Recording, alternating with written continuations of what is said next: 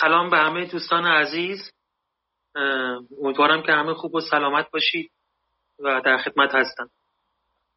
خب ساعت دو شده می‌تونیم شروع کنیم. ممنون آقای دکتر مازیار و همه دوستانی که در گروه تشریف آوردن.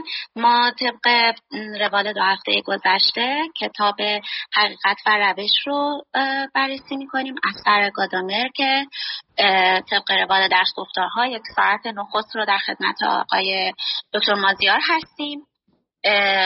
از دوستانی که سوال دارن خواهش می‌کنم که یک ساعت رو گوش بدن و بعد از یک ساعت می‌تونن دستشون رو بلند بکنن و بالا بیان و سوالشون رو مطرح کنن یا اگه نظر و دیدگاهی دارن. خب در خدمت دکتر مازیار هستیم. فصل جدید رو قرار بود می‌کنم شروع کنن امروز و سه روش رو بگن چیزی که از من یاد داشتم رو بودم خب چیزی که از هفته گذشته به یاد دارم. سپاس فراوان از همگی و گوش میدیم آقای دکتر. به نام خدا و با سلام مجدد به همه دوستان و آرزوی سلامتی و عرض خوشبختی از اینکه در این جمع حضور دارم. امیدوارم که امروز در ارتباطمون هم مشکلی نداشته باشیم. کمی اینترنت فکر کنم کیفیتش پایین اومده. ولی اگر مشکلی بود حتما دوستان بفرمایید.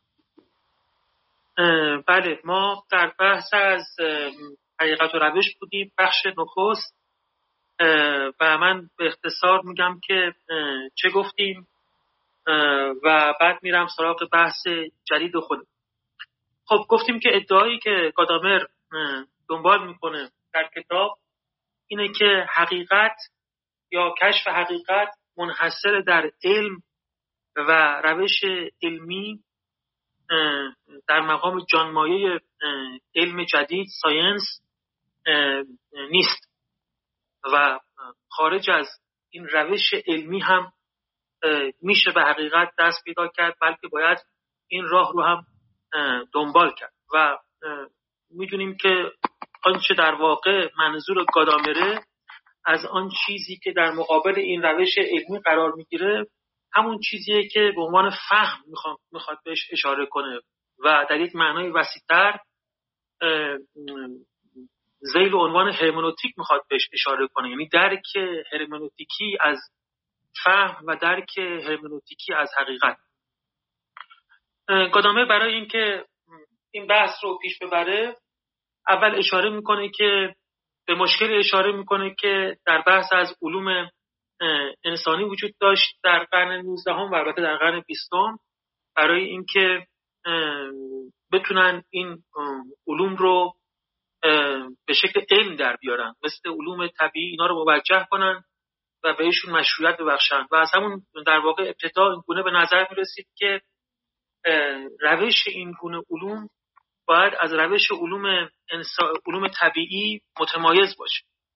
و به خصوص گادامر تاکید می‌کنه که در میان متفکران آلمانی قرن 19 خب این تکابو خیلی وجود داشت و در ازشون دیلتای که علوم انسانی رو از علوم طبیعی جدا کنند و به خوبی این رو دریافته بودن این نکته رو دریافته بودن که این علوم علومی که مربوط به انسانه نمی‌تونه از الگوی روش از الگوی علوم طبیعی استفاده کنه.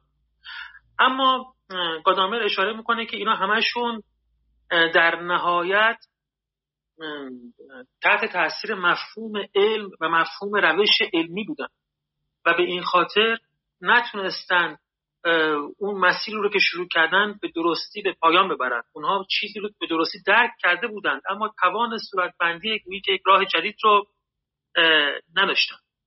و بعد اشاره می‌کنه که این درک اینها اینکه اینها اینقدر اصرار می‌کردن که ما نباید تبعیت کنیم از علوم طبیعی برآمده از میراث. و میگه اگر ما برگردیم به اون میراث و برخی از مفاهیم کلیدی اون میراث رو بررسی کنیم شاید بتونیم به نحو جدیتری اون مسیر متفاوت علوم انسانی رو ترسیم کنیم. و وارد این بخشی میشه که از امروز می‌خوایم یعنی این جلسه می‌خوایم در مورد صحبت کنیم یعنی مفاهیم راهبر اومانیستی. مفاهیمی که به گمان گادامر در سنت اومانیستی وجود داشتن و توجه دقیق به اونها نشون میده که در تاریخ ما در سنت ما حالا بحث کادامر به یک دوره زمانی خاصی بیشتر راجعه اما وقتی بحث رو میشکافه در واقع اشاره می‌کنه که در کل تاریخ فهم در کل تاریخ حقیقت جویی راههایی وجود داشت. بصیرت هایی نسبت به این وجود داشت که یک درک علمی سیستماتیک همه حقیقت رو به چنگ نمیاد و با رجوع به سنت اومانیستی و تاکید بر برخی از این مفاهیم حالا می‌خواد اینها رو برای ما روشن کنه. گادامه در این بخش از چهار مفهوم صحبت می‌کنه. مفهوم بیلدون مفهوم کامون سنس حکم و مفهوم زو که همونجوری که من جلسه پیشم صحبت کردم یکی از واقعا درخشانترین بخش های حقیقت و روشه بسیار پرمایه است بسیار بصیرت افزاس این بخش و واقعا هم خلاصه کردنش دشواره. حالا من تلاش می‌کنم که تو این جلسه روی دو تا مفهوم اول متمرکز بشم یعنی مفهوم بیلدون و مفهوم کامون سنس البته اگه برسم و دو تذکر رو قبل از شروع بحث واقعا لازم می‌دونم که بگم. یک نکته مربوط است به روش گادامر به کل این کتاب که من از اون جلسه اول می‌خواستم بگم و نرسیدیم که بگیم و خب همین حالا شاید جا داره که بهش تاکید کنیم که به نوعی سرآغاز مسیر استدلال ورزی گادامره. گادامر در این کتاب همونجوری که شارحان گادامر هم گفتن مشی اثباتی نداره. همونجوری که در کل فلسفه خودش با این مش مخالفه واقعا در این کتاب هم چنین مشی نداره. او مثل فیلسوفان در واقع مقدماتی رو به شکل سریح یا آشکار نمیاره کنار هم بنشونه قیاس تشکیل بده مثلا و استدلال کنه و یه حرفی رو اثبات بلکه بیشتر روشش اقناعیه. سعی می‌کنه که توضیح بده مسیر رو ترسیم کنه راهی رو نشون بده مثالهایی رو برجسته کنه ما رو ارجاع بده به برخی از شخصیت ها و مراجع و ما رو قانع کنه که اون حرفی که داره می‌زنه درسته و ما رو به اون مسیر بکشونه. یا به تعبیر دیگه بگم بحث گادامر خطابیه. و می‌دونید که گادامر از احیاگران خطابه است از مدافعان پرشور و جدی بحث خطابه است و ما تو همین جلسات در مورد اهمیت خطابه از دیدگاه گادامر صحبت خواهیم کرد. بحث بسیار جالبیه و فکر می‌کنم مبتلا به هم هست. یعنی ما در فضای فکری ایران کمی درگیر این بحث هستیم. نکاتی که تو این جلسات به نظرم گفته میشه ارتباطی واقعا داره با فضای معاصر فکری ما تو ایران. از این جهت شاید خالی از فایده هم نباشه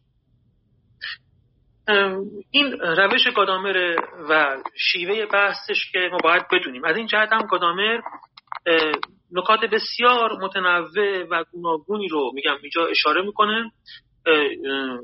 از یک منزل میره به یک منزل دیگه از آرای یک نفر میره سراغ آرای یک نفر دیگه از یک مثال به یک مثال دیگه. و واقعا خلاصه کردن این بحث هم دشواره. نکته دومی که می‌خواستم بگم اینه که من مجبورم بسیاری از مطالب رو واقعا حذف کنم. در این گزارش خودم بسیار از اشارات تاریخی ارجاع رو حذف کنم و سعی کنم روند کلی بحث گادامر رو بازسازی کنم. بحث من تا حدی بازسازانه است اینجا در مورد این چهار مفهوم چون واقعا این بحث خلاصه کردنی نیست.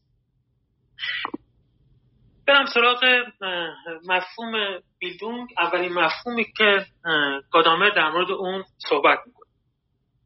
خب اولین نکته که در مورد مفهوم بیلدونگ باید بگیم اینه که توضیح زبانی که باید در مورد این واژه بدیم. خود گادامر هم با توضیح این واژه صحبت می‌کنه صحبتش رو آغاز می‌کنه و خودش میگه مفهوم دشواریه و کلا هم این واژه واژه‌ای که در زبانهای اروپایی امروز هم کمتر معادل درستی براش پیدا شده و عموما ترجیح میدن که همین مفهوم بیلدونگ رو به کار ببرن. یک معنای متعارف و عامش کالچره. یعنی بیلدونگ رو کالچر یا همون فرهنگ ما ترجمه می‌کنیم. اما شاید بهترش همونجور که خود گادامر اشاره می‌کنه فرمیشن باشه. یعنی شکل دادن شکل بخشی و البته با واژه‌ای مثل پرورش مثل آموزش education با اینا کاملا این واژه مرتبطه. این رو بگم که توی زبان آلمانی این بیلدونگ از بیلد ساخته شده که می‌دونید به معنای تصویره. این بیلد به معنای پیکچر و تصویره و گادامر اصلا تو این کتاب از بیلد و مشتقات بیلد استفاده زیادی کرد. و برای همینم خود مترجمان کتاب گادامر هم ترجیح که این واژه رو ترجمه نکنند یا هر جایی که لازمه که اشاره بشه که اصل این واژه چی بوده اون رو در کار بیارن. گادامر میگه این اگه به اصل این واژه نگاه کنیم اون واژه فرمیشن که از یک اصل لاتینی گرفته شده خیلی نزدیکتر به این مفهومه و اگه ما بخوایم معادل اون رو توی زبان خودمون پیدا کنیم احتمالا واژه تشکیل یا شکل دادن یا شکل بخشی معادل خوبیه چون توی اینم شکل مفهوم شکل وجود داره. معنایی که این واژه پیدا می‌کنه توی زبان آلمانی خصوصا در دوره که گانامر داره ازش صحبت می‌کنه یعنی قرن 18 و 19 هم تا حدی مدیون هردره فیلسوف آلمانی برجسته ای که در قرن نیمه دوم قرن 18 هم قرن 18 هم فعال بود. تقریبا هم دوره با کانت. تاثیر زیاد کانت و هگل نام او رو کم کم به حاشیه برد. گرچه در سنت آلمانی زنده بود تا حدودی و بعد توی باز این های اخیر دوباره نامش بر سر زبان افتاده هردر هردر توجه خاصی به این مفهوم بیلدون داشت و نکته کلیدی که برش تاکید می‌کرد و گادامر می‌خواد از اون استفاده کنه اینه که اصلا میگه انسان با بیلدونگ انسان میشه. یعنی ما تعریف انسان رو توی طبیعت انسان توی سرشت انسان سرشت ذاتی انسان نباید ببینیم. یک ایدئالی داره زندگی آدمی و اون ایدئال کنه که از خلال تربیت از خلال بیلدونگ از خلال پرورش یافتن و شکل بخشی به خود انسان انسان بشود. یعنی انسان چیزی است که می شود شدنی است شکل یافتنی است پرورش یافتنی است. اول حاصل نشده. در ابتدا با به دنیا آمدنش حاصل نشده. این باید پرورش پیدا کنه و به ایدئال انسانیت دست پیدا کنه و این پرورش هم پرورش بسیار پیچیده و تو در حتی میگن که هردر به یک بیلدونگ کیهانی اعتقاد داشت که خیلی هم خوب همسو است با عقاید اومانیستی. یعنی که به این باور داشت که اصلا قصد و قرض جهان قایت جهان در این بود که انسان از طریق بیلدون به اون انسانیت دست پیدا کنه. ابر و باد و ما و خورشید و فلک در کارند تا برای اینکه انسان بتونه انسان بشود. و این دور نیست از اون تصویری که توی سنت عرفان نظری ما هم گاهی در مورد انسان مطرح میشه. یعنی که مقصود آفرینش اصلا این بوده که انسان کامل شکل بگیره و حاصل بیاد. و نکته جالبی هم اینجا وجود داره اینه که خب بیلدون میگن که توی ببخشید هردر توی طرح این مفهوم بیلدون متاثر از سنت عرفانی بود سنت عرفانی مسیحی بود و خصوصا از این تصویر که میگن که خدا در واقع انسان رو بر صورت بر صورت خیش ساخت. یعنی این بیلد. بر صورت خیش ساخت و انسان هم باید این بیلد رو در خودش در واقع متحقق کنه. و اینجا باید از فور بیلدا یعنی از الگوها الگوها تبعیت کنه تا بتونه اون صورت انسانیت رو پیدا کنه. اون زمینه عرفانی مسیحی اندیشه های هردر بود که باز ما می‌دونیم که همون حدیث یا همون در واقع نقلی که وجود داره تو سنت عرفان نظری ما وجود داره. به حال هردر البته تاکیدش اینجا تاکید تاکید فرهنگیه. یعنی که پرورش پرورش توانایی ها و استعدادهای انسان به طوری که اون از طبیعت اولیه خودش خارج بشه و به انسانیت دست پیدا کنه.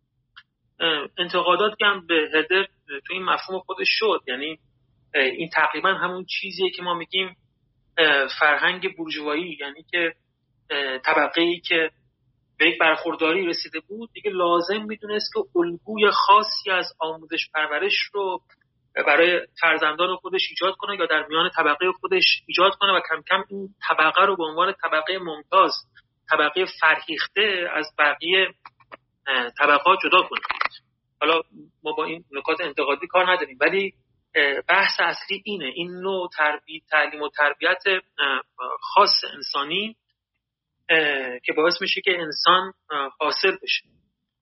خیلی این مفهوم حوزه فکری آلمان رو تحت تاثیر قرار میده. گوته شیلر آمبولت خود هگل خیلی تحت تاثیر این ایده هستن. و گادامر سعی می‌کنه این ایده هردری رو به هگل خصوصا باز کنه. و تعبیر هگل از این بیلدون خیلی عجیبه. هگل میگه که اصلا فلسفه در بیلدون ریشه داره. یعنی فلسفه نمی‌تونه فلسفه بشه یا نمی‌تونه فلسفه باشه مگر این رو بر بیلدون استوار کنیم. و همینجا گادامر میگه که این رو باید اینجوری کنیم که علوم انسانی رو ما باید بر بیلدون بر پرورش بر شکل یافتگی استوار کنیم. و هگلی مسیر اونجوری توضیح میده که ما از مسیر بیلدون از طبیعت خودمون خارج میشیم. اون دوگانه مشهور طبیعت و فرهنگ رو اگه در نظر بیاریم ما به نوع طبیعی زاده میشیم یک موجود طبیعی هستیم امیال و خواستهای خودمون داریم. به طور بیواسطه با طبیعت پیرامونی خودمون با امور جزئی پیرامونی خودمون سر و کار داریم. اما باید پرورش پیدا کنیم تا چی بشه؟ تا از این طبیعت جدا بشیم از این جزئیت از این امور در واقع میل بنیاد به تعبیر هگل جدا بشیم و به کلیت برسیم. فلسفه که علم به کلیت هگل به معنای گذر از این طبیعت گذر از امر جزئی گذر از میل و رسیدن به خداگاهی که حالا با خودش آزادی و چیزهای دیگه هم میاره خیلی این و این مسیر فقط با بیلدون کاسل هگل میگه که این مسیر با بیلدون کاسل میاد. یعنی انسان باید اینجا پرورش پیدا کنه. در مسیری حرکت کنه و سیرورت داشته باشه تا آن چیزی بشود که باید بشود. می‌دونی که در همین زمان یک نوع ادبیات وجود داره که گوته رو خیلی در واقع با گوته شناخته میشه. بهش میگن بیلدونگ رمان. یعنی که رمان هایی که یا داستان هایی که به گونه ای در واقع این, این ایده بیلدونگ رو توی خودش دارن و گاهی در مورد خود این پریدارشناسی روح هگل که این حرفایی که نقل کردم مورد پریدارشناسی روحه به خود این گفته شده که این یک چنین چیزیه. یعنی یک رومانیه یک سیر داستانی حرکت روحه که تو اون پرورش روح اتفاق بیفته. از جانب طبیعت به فرهنگ از جانب جزئیت به کلیت. ما اینجا به سمت کلی پیش میریم. ما کلی رو در نمییابیم. به نحو منفعلانه. ما به سمت کلی پیش میریم و باید پیش بریم. یعنی ما خودمون رو می‌سازیم. به گونه ای خودمون رو تربیت می‌کنیم تا کلی رو دریابیم. ما با بیلدونگ از خودمون فراتر میریم. غیریت پیدا می‌کنیم. این همون تعبیر از خود بیگانگی که توی هگل هست. از خودمون فراتر میریم. گویی از خود بیگانه میشیم تا بتونیم خودمون رو توی اون غیر باز بشناسیم. یعنی روح اینجا حرکت می‌کنه خودش رو توی چیزهای دیگر می‌بینه و بعد خودش رو اونجا پیدا می‌کنه و با آشتی با خودش می‌رسه. برای همین اصلا بیلدونگ امکان درک کلیت و امکان درک دیگریه. یعنی بدون بیلدونگ ما نمی‌تونیم از خودمون فراتر بریم. بدون این پرورش نمی‌تونیم از خودمون فراتر بریم و دیگری رو بیابیم. همون چیزی که تو علوم انسانی می‌خوایم. می‌خوایم بفهمیم که چه خبره. تو جامعه چه خبره. تو رفتار انسانی چه خبره. خب میگه که چون می‌خواید بفهمی این چیز اونجا وجود نداره که چشمتو باز کنی و ببینی. منفعلانه. به نحوه بیواسطه. می‌دونید که اصلا بیواسطگی یه مفهوم بسیار مضمومیه در نزد هگل. آگاهی بیواسطه آگاهی مضمومیه. آگاهی که درست و درمونه آگاهی که آگاهی آگاهی که توش وساطت نقش داره. وساطت مفاهیم وساطت تربیت کلیت یافتگی و از این طریق ما آگاه آگاهی فعالانه پیدا می‌کنیم. خودمون رو می‌سازیم و آگاهی فعالانه به جهان پیدا می‌کنیم. پرورش و تربیت چنین کاریه نزد هگل. و جالبه که اصلا میگه که فلسفه برای اینکه ما بتونیم به اون درک اون کلیت برسیم باید به این, به این در واقع از طریق بیلدون حرکت کنیم. و این هم خیلی مهمه که بدونیم کلیتی هم که هگل مد نظرشه یعنی جدا شدن از اون جزئیات از اون زندگی طبیعی و رسیدن به کلیت به هیچ وجه کلیت مفاهیم انتظایی محض نیست. با اینکه گاهی هگل متهم میشه به اینکه خیلی انتظایی و محض و مفهومی به جهان نگاه کرده اما ما می‌دونیم که مثلا خود هگل کار رو هم کار رو هم جزو همین اموری می‌تونه که انسان از طریق اون پرورش پیدا می‌کنه و به درکی می‌رسه و به کلیتی می‌رسه. خیلی وسیعتر اون مفهوم هگلی از کلیت و اجزایی که اونجا قرار میده. پس فرهنگ یا همین بیلدون یا این نوع پرورش یافتن بستریه که به یه معنا علوم انسانی به اون حرکت می‌کنن. یا باید تو اون حرکت کنن. یعنی ما اگه می‌خوایم به درک جامعه انسانی برسیم باید بهره ای از انواع تربیت ها داشته باشیم. ادبیات بخونیم. تو این مفهوم بیلدونگ اصلا میگن که تو خودش پرورش زیبایی شناختی هم و آموزش زیبایی شناختی هم نهفته است. یعنی باید آموزش هنری ببینیم. با هنر آشنا باشیم با تاریخ باید آشنا باشیم. یک انسان فرهیخته باشیم. تا بتونیم دیگری رو درک کنیم تا بتونیم جامعه رو درک کنیم. همینجا گادامر به هلمهورس اشاره می‌کنه و بحثی که جلسه پیش داشت در مورد هلمهورس که هلمهورس فهمیده بود که با اون شیوه معمول استقرایی تو علوم طبیعی تو علوم انسانی نمیشه به علم رسید. می گفت اینجا نوع استقرایی که دانشمند علوم انسانی باید انجام بده متفاوته. اینجا باید در واقع گوییم که استقرای غریزی یا استقرای هنری داشته باشه یا یک حس غریزی و اینها داشته باشه.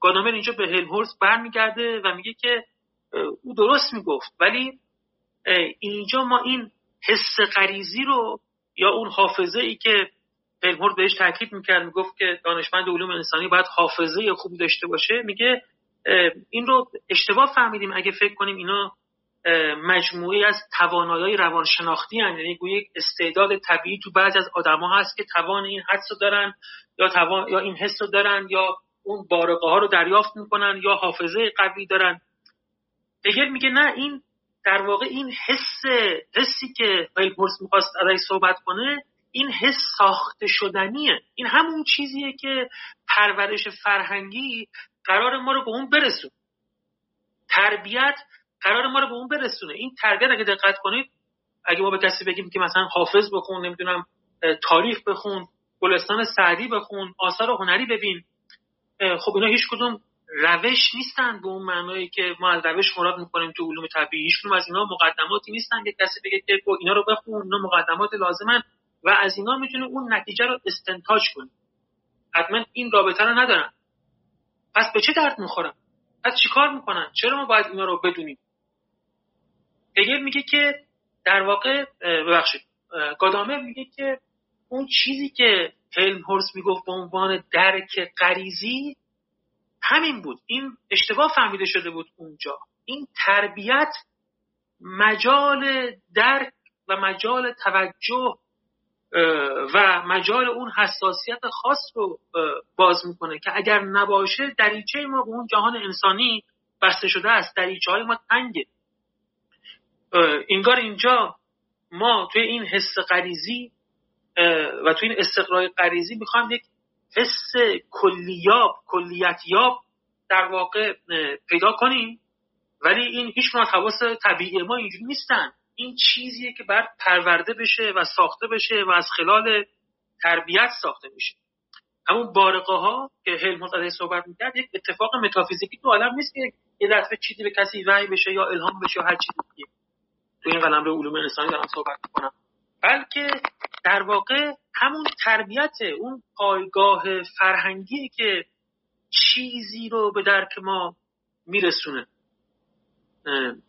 آیده گادامر میگه که اینکه الهورس می‌گفت که حافظه اینجا خوبه چیزی رو باید بیاد بیاریم اینا اینا هیچ کدومشون همینجوری اتفاق نمیافتن. یاد بحثی بیفتن که قبض و بست اونجا در مورد مفهوم توجه بود. دکتر سروش اونجا بحث می‌کرد که گفت توجه پیدا کردن یا توجه پیدا نکردن به یک امری یک مسئله روانشناختی نیست. توی تفسیری کسی یک چیزی رو نمی‌بینه یا اشتباه می‌کنه بعد میگن خب این خوب توجه نکرد. خب چرا خوب توجه نکرد؟ چه چیز بود اون که توجه یک کسی رو ایجاد می‌کنه یا نمی‌کنه؟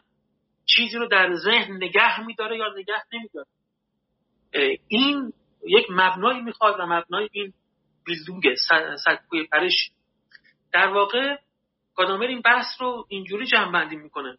بحث بیلدونگ رو. میگه که در اینجا نحوه شناخت پیدا کردن یا شناخت پیدا کردن گویی این همان با گونه ای وجود خاص پیدا کردن. یک نحوه شناخت یک نحوه وجوده. که خیلی بحث اساسی و پایه‌ای توی کل فلسفه گادامر و توی کل شاید فلسفه هرمنوتیکی شناختن فقط کاری نیست که با یک قوه شناختی محض مثل عقل نظری مثلا انجام بگیره اونجوری که آرمان شاید دکارت بود. یک عقل محض داشته باشه که باش عالم رو بشناسه. نه.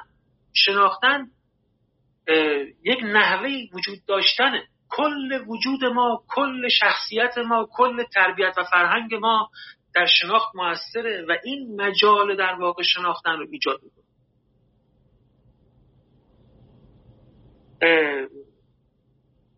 گادامر اینجا اشاره می‌کنه که شما به کسی که مثلا یه رمان بهش میرید بخونه یا به یک اثر هنری او توجهش جلب می‌کنید میگید که این رو درک کن و ببین. اگه اون در وضعیت درک اثر هنری نباشه. ارتباطش با اثر هنری در واقع قطع باشه. اون زمینه لازم درک این امور رو نداشته باشه با زیر و رود کردن بیشتر اثر با مشاهده بیشتر به حقیقت نمی‌رسه به درک اون نمی‌رسه. این به چیز دیگه ای لازم داره که بتونه جور دیگر دیدن رو برای اون فراهم کنه. در پایان این بحث گادامر به تقابل اشاره می‌کنه که به نظرم خیلی برای ما می‌تونه واضحتر کنه حرفی که گادامر می‌خواد بزنه. میگه این بیلدونگ و این بحثی که اینجا در مورد بیلدونگ میشه و اون تکیه که اومانیستا به این بیلدونگ داشتن در تقابلش با سواد اهل مدرسه خوب فهمیده میشه. که اتفاقا برای ما هم تو سنت فرهنگی ما هم کاملا آشناست. یک عده اهل مدرسه هستن. سواد اهل مدرسه دارن. اهل درسن اما حالا توی دانشجوهای خودمون می‌دونیم هم خودمون دوره دانشجو بودیم هم الان کاملا باش مواجه هستیم دیگه. یعنی اوسط باز تو سنت تاریخی ما میگم این خیلی بوده. توی سنت توی علوم سنتی ما حوزه سنتی ما هم این بحث خیلی بوده. یکی از هست می‌بینید که این فقط عالم علم فقه عالم علم نحوه. عالم در واقع مثلا فقط فلسفه بلد. یک قدم پاشو اونورتر از فلسفه بر نداشته. ادبیات نخوند تاریخ نخونده با هنر آشنا نیست. یک انسان تکبودی فقهیه یا یک انسان تکبودی فلسفی یا حالا دانشگاهیش هم بکنیم یک انسان مثلا یک مهندسه یک یک حالا شاید یک جامعه شناسه یک آماردان خیلی خوبه. و درسا رو خیلی خوب می‌کنه خیلی خوب حفظ می‌کنه. نکات رو خیلی خوب می‌دونه. زیر و بم در واقع مسائل فنی رو می‌دونه. اما ما میگیم که این در واقع گویی اهل فرهنگ نیست فرهیخته نیست. و سوادش یک سواد مصنوعی مکانیکیه. نکته رو می‌دونه. اما چه بسیار نکته هم که از او دریق شده. این بحثایی که از اهل در واقع مدرسه این سوالها رو نپرسید یا درس عشق در دفتر نباشد. همه اینا تاکید می‌کرد که اینکار یک سنت مدرسی داره اینجا که بله می‌خواد خیلی مقدمات لازم رو واسه بعضی از حوزه به ما یاد بده. اما ما توی این به شناخت نمی‌رسیم ما با این به حقیقت نمی‌رسیم. باید تلاش کنیم باید تربیت پیدا کنیم باید فرهنگ پیدا کنیم باید فرهیختگی پیدا کنیم. چیزی بیش از در واقع سواد مرسوم اهل, فرز اهل مدرسه لازمه. برای درک کردن زوایای پیچیده زندگی انسانی و جهان انسانی. و گادامر میگه اومانیستا در مقابل اهل مدرسه به این توجه می‌کردن به مطالعه زبان به مطالعه تاریخ به مطالعه هنر به فضلندوزی اون چیزی که گاهی الان هم جامعه ما گفته میشه میگن و فلانی فاضل مثلا. گاهی مضمون تلقی میشه. یعنی گویی که اون تخصص خاص رشته خودش حرکت نمی‌کنه و اهل فضله. دقیقا این این تعبیر تخصص تخصصی صحبت کردن در مقابل اون زمینه کلانتر فرهنگی داشتن یا فرهیختگی داشتن چیزی که توی مفهوم بیدون خوابیده و گادامر می‌خواد بهش اشاره کنه. در همینجا گادامر به مفهوم دیگه اشاره می‌کنه و با اون میره به سراغ قسمت دوم بحث خودش. یعنی تأکیدی که همین اومانیستا در مقابل اهل مدرسه داشتن در باب خطابه. در باب خطابه. می‌گفت که اینها در مقابل اون شیوه تعلیم و تربیتی که در مدرسه جاری بود به خطابه خیلی تاکید کردن اینجا نکته هم می‌خواستم بگم که فراموش نشه به سنت تاریخی خودمون رفت داره. این واقعا سنت اهل ادب خیلی بحث جالبیه توی تاریخ خود ما و اتفاقا این رو گاهی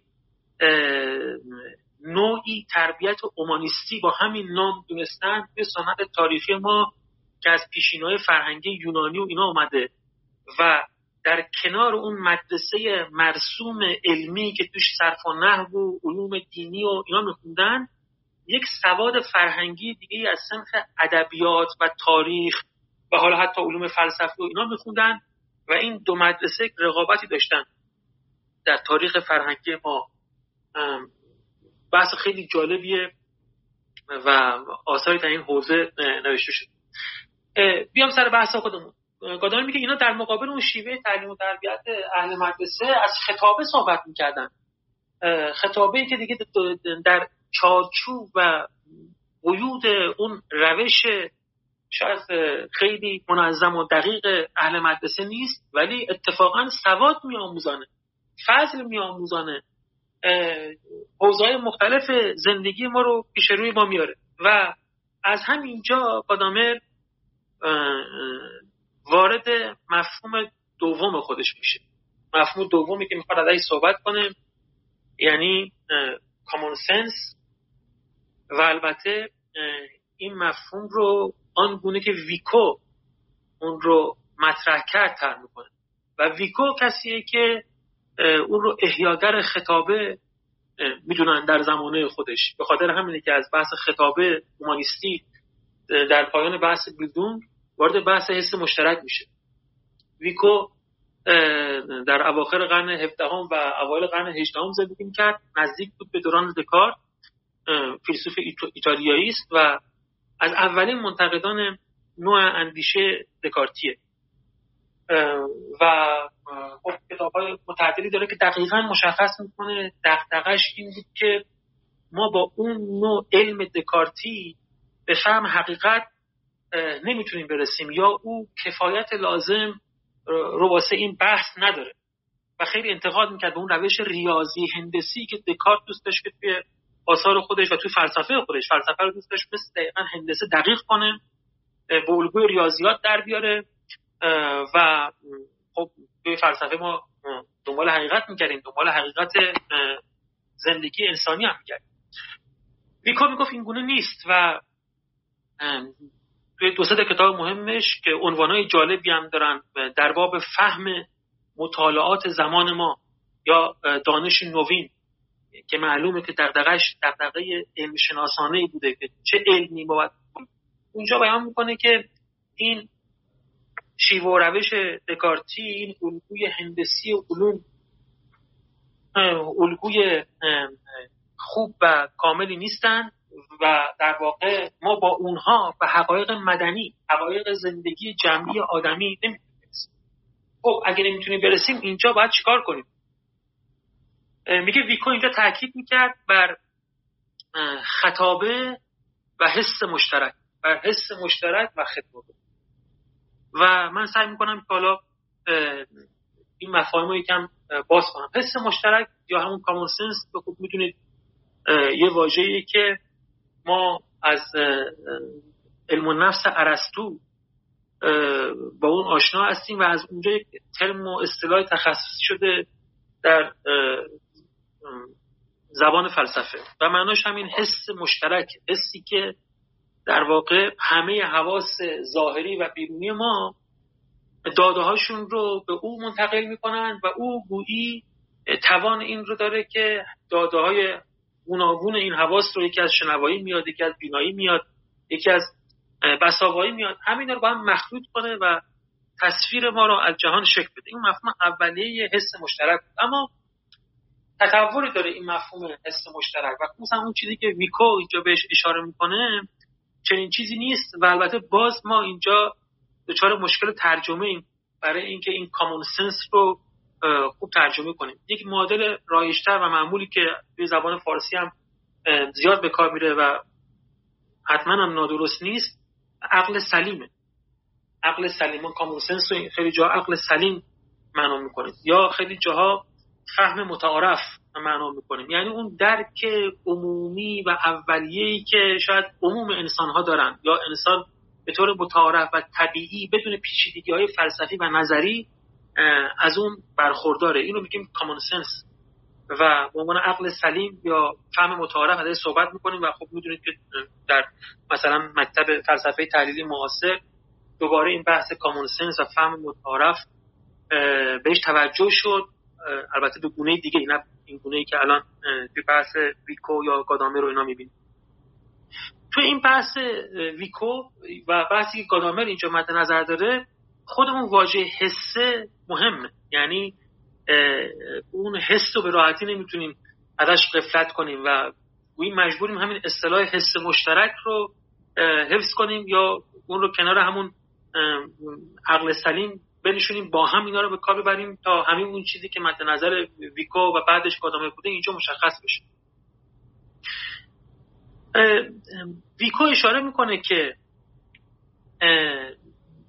ما در قلمرو دانش های مربوط به انسان اونجایی که می‌خوایم به فهم انسان برسیم از اون شیوه های دقیق هندسی و ریاضی نمی‌تونیم استفاده کنیم. و اون داده های محض و خالص رو هم نداریم واسه بحث کردن.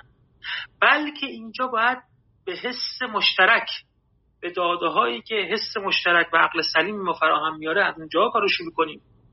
و بنابر خطابه بنابر اون شیوه استدلال خطابی بحث خودمون رو پیش ببریم. و خب از همینجا تقریبا وارد بحث خطابه میشه. گادامر همراه با ویکو. گفتم خود ویکو از کسایی که خطابه رو زنده کرده و گادامر هم به جد به این مفهوم خطابه و بحث خطابه توجه داره و حتما از احیاگران اونه. خب می‌دونیم که در تاریخ معرفت جفایی شده در حق خطابه. یعنی ارسطو که کتاب های منطق رو تدوین کرد البته او اسم منطق به اونها نداد و هیچ دستی از کتابهاش کتاباش رو هم به عنوان دسته کتاب های منطقی شده نکرد. مجموعی از کتاب ها داشت که بعدا نام منطق به خودش گرفت. و توی اینها از شیوه دست یافتن به حقیقت سخن می‌گفت ارسطو. از جمله این کتاب ها کتاب قیاس بود کتاب برهان بود کتاب آنالوتیقا آنالوتیقای اول کتاب آنالوتیقای ثانی که بعدا قلب در واقع منطق عرستویی دانسته شد. علمی دانسته شد که یعنی دانشی دانسته شد که برای ما برهان رو و علم برهانی رو برمقام میاره که معتبرترین شکل علمه. و در کنار اون کتاب های دیگه مثل کتاب توبیقا به نام جدل کتاب تاپیکس جدل یا توبیقا کتاب همین کتاب خطابه وجود داشت. و خب ما می‌دونیم که این خطابه و جدل توپیقا و ریتوریقا برای خود ارسطو کتاب های بسیار بسیار مهمی بودن. اینها در واقع آموزه دیالکتیک رو اون فن دیالکتیک رو آموزش می‌دادن. و ارسطو معلم فن دیالکتیک بود در آکادمی افلاتون بنابراین خیلی دانش مهم و اساسی بود. از دیدگاه افلاتون که اصلا دیالکتیک ملکه علوم بود اصل فلسفه دیالکتیک بود. اما بعدا که یک صورتبندی گسترده تری ارسطو به دست می‌دهد شیوه های رسیدن به دانش تقسیم بندی اتفاق میفته یک بخش میشه دانش برهان یک بخش میشه دانش جدل یک بخش میشه دانش خطابه و مسیر حرکت این کتاب ها به این صورت بوده که همجوری گفتم کتاب برهان و آنالوتیقا اصل و معیار علم قرار می‌گیرن و اون بقیه کتاب ها کم کم به حاشیه میرن و اصلا به عنوان دانش معیوب دانش معیوب از اونها صحبت میشه. انگار اینا خیلی دانش نیستن یا دانشی هستن که به درد عموم می‌خورن یا دانشی هستن که بعضی جاها که بعضی نیازهای خاص فقط وجود داره اونجا میشه اون رو به کار گرفت. و به همین دلیل کم کم اهمیتشون توی تاریخ فلسفه و توی تاریخ تعلیم و تربیت گویی حذف شد. البته میگم این تنش توی خود متون ارسطویی توی خود متون افلاطونی هم وجود داره. اونجا درگیری هست بین فلسفه بین خطابه بین شیوه های گوناگون دست یافتن به دانش. گدامر اینجا صحبت می‌کنه از نزاعی که بین سوفیستا و فیلسوفان وجود داره. می‌دونیم که سوفیستا به معنا منطق بحثشون خطابه بود. اونا کتاب در مورد خطابه داشتن و شیوه کارشون که دانشمندان زمان تلقی می شدن شیوه کارشون خطابه بود. و بعد افلاتون در محاورات گوناگون خودش با این سوفیستا و با این خطابه درگیری هایی داره تنش هایی داره. اما بحث اینجا خیلی در واقع تو در تو ترن خود وقتی ما به سقرات نگاه می‌کنیم یک جدالی داره با شیوه های در واقع دانش زمان خودش. و جالب این شخصیت سقرات اونجوری که شکل می‌گیره و تو تاریخ ساخته و پرداخته میشه کم کم در واقع در مقابل دانشمند شخصیت دانشمند قرار می‌گیره. یعنی ما یک شخصیتی داریم که دانشمند عالمه از روش های علمی درست بهرهمند. سقرات کسیه که اون رو تا حدی به سخره می‌گیره و به تعبیری که گادامر توی کتابش میاره گویی الگوی حکیم در مقابل دانشمند رو ایجاد می‌کنه. یعنی اونا اهل دانشند خیلی هم می‌تونن خیلی هم باسوادن خیلی هم روشمندن خیلی هم منضبطن. اما یه چیزی هست که از اونها فوت شده و نزد حکیم اون رو میابیم حکیمی که مثل سقراط.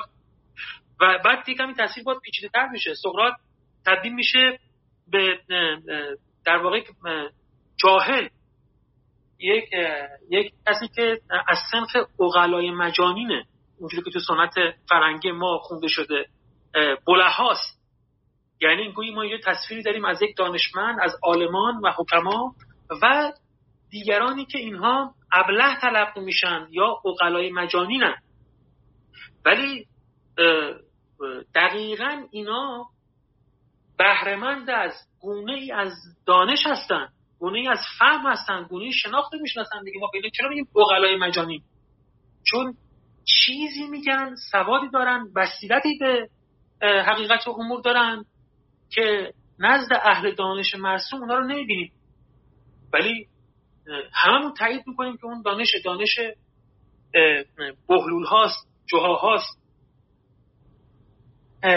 این تصویر که نزد سقرات تصویر پردازی میشه که دانش اهل مدرسه رو نداره و به شیوه های خطابی کار می‌کنه یا شیوه هایی که از اون نوع دانش مرسوم جدا هستن میگه که در واقع گادامه میگه که این ویکو به اینها خیلی اهمیت خطابه تو تاریخ خودش با زیبا سخن گفتن با یکم دو پهلویی با عدم وضوح و امثال اینها عجین شده. و خب اون در واقع نقدی هم که گاهی بهش میشه از همین جهت دیگه تو همین گفتم توی فضای معاصر ما همین بحث اتفاق افتاده از جمله همین توی همین چند وقت اخیر این دعوایی که بین خطیب محترم و نمی‌دونم روحانی محترم و اینها در گرفت توش دقیقا همینه. یعنی گویی ما توی خطیب بودن به خاطر اون عدم وضوحش عدم کاربست دقیق شیوه های منطقی ارجاع زیادش به اشعار و تاریخ و اونا و به خصوص این شیوا سخن گفتن و شیرین سخن گفتن و خوب سخن گفتن توش مشکلی می‌بینیم. گادامه همینجا تاکید کنه میگه که این این خوب سخن گفتن از قدیم معنای دقیقتری داشت معنای مهمی داشت. خوب سخن گفتن هم به معنای این که شما می‌تونی شیوا صحبت کنی هم به این معنا بود که حرفای خوب می‌زنی. حرفایی که منطق خاص خودش رو توی بحث خطابه داره. بیکو سعی می‌کنه که این رو بازسازی کنه. و میگه که داده های خطابه از حس مشترک میان. این حس مشترک چیه؟ این حس مشترک اونجوری که ویکو میگه حس مشارکت آفرین یا اشتراک آفرینه. یعنی خطابه دانش و داده های اولیه خودش از کجا می‌گیره؟ از اون چی که توی سنت می‌گفتیم مسلمات یا مشهورات. این مسلمات و مشهورات اون چیزهایی هستن که بین جماعت بین قوم بین گروه مشترک درک جمعی ماست. خطیب از این درک جمعی ما شروع می‌کنه و اون وقت سعی می‌کنه که ما رو به یک نتیجه کلی برسونه. این داده ها داده هایی هستن که می‌خوان به یک کلیت ختم بشن اما نه کلیت انتظایی عقل نظری. بلکه کلیت انزمامی که در زندگی یافته میشه و فهمیده میشه. حس مشترک حس فهمیدن این اموره. یعنی عالم علوم انسانی اون شخصی که می‌خواد به این بحثا توجه کنه باید گویی حس از حس مشترک بهره داشته باشه. حس مشترک اینجا چیه؟ حسی که توان درک این امور مشترک میان زندگی آدم ها رو داره. حسی که همون تبریک گادامر به کار برد کلیه یک حس گویی کلی فهمه. ولی کلی فهم به این معنا نه کلی های مفهومی. امری که می‌تونه رفتارهای آدمی رو زندگی انسانی رو تاریخ آدمی رو در واقع برای ما روشن و آشکار کنه. و خطابه بر این پای استوار بر پایه در واقع منضبط کردن انضباط دادن و جمع آوردن این گونه داده ها و قانع کردن به اقناع رسوندن جمع.